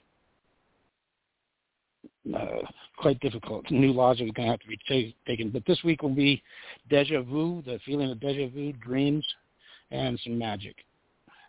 That'll be tomorrow You night. know, if you think eight- about uh, it- when you think about it, if you can, post the uh, the link for that on my page, so that it's easy for people Okay. in in the speakeasy community to find, and we can come over. It sounds really inspiring. Okay. Did you get the song that I sent over on the messenger on in Facebook? I sent you a link to the song. Um, I'll, I'll try it again. uh, yeah. I get. And for some reason, I'm not on the computer every single day, so sometimes Yeah. I miss things. You may have sent it, but I get so many messages on my page Sure. that things get buried really fast, and I'll try to sit there when I'm on, especially on Thursdays, and scroll through and see everything, but I miss stuff. So okay, if I I'll, missed I'll it, I probably be easier if I just tried to. I'll, I'll, I'll just try to re, I'll repost it. Probably be easier that way. It's All right, uh, perfect. I would the poem, it. poem I wrote the song. Yeah. Yeah. Well, thank you again. You, sweetheart. And then you sent that to. Is it okay to? uh um Did you send it to me so I could post it on the on the show and play on the show? Oh, uh, the uh, well, besides the two two Fridays a month, uh, Strange World, I'll be hosting music shows on two Tuesdays twice a month. And I'm not sure what uh, uh, the first one will be next Tuesday, so that'll be the first. So figure the first and third Tuesdays of every month I'll be doing a music show. Sort of a break away from the writing. We are a poetry site, but um, Mm-hmm. sort of break away from it. And anybody wants to call in and have something to share that they wrote, they are welcome to. Perfect. Something different. All right, sweetheart. different. Appreciate you so much. Make sure you share those links so we can find the shows over there and come over and support you like you okay, do. we'll us. do. All right, Good. sweetheart. Thank Thank you. Have a good have a good evening. You too. Okay. All right, everyone. You've been listening to the Speakeasy Cafe Open Mic Poetry Show. I want to thank all of you for being here. We will be back next week. Um, if you missed the prompts, then don't worry. You can grab those off the archives in about 10 minutes, and we'll talk to you then. I'm going to close the show tonight with a track from, where did it go? Where did it go? Where did it go? There we go. George Wiley. It's called Hurried Words at the Grave. Here you go.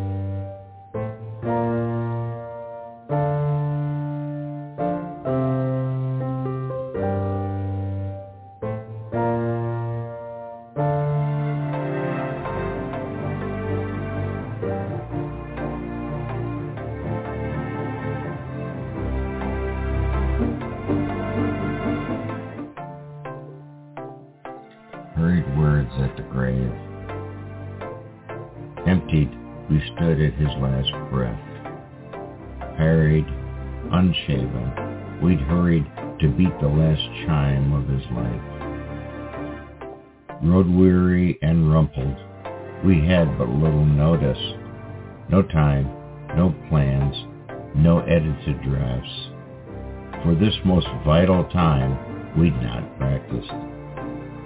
No careful resume of his life was done. Each of us having a need to show our caring and the kind of homage he deeply deserved.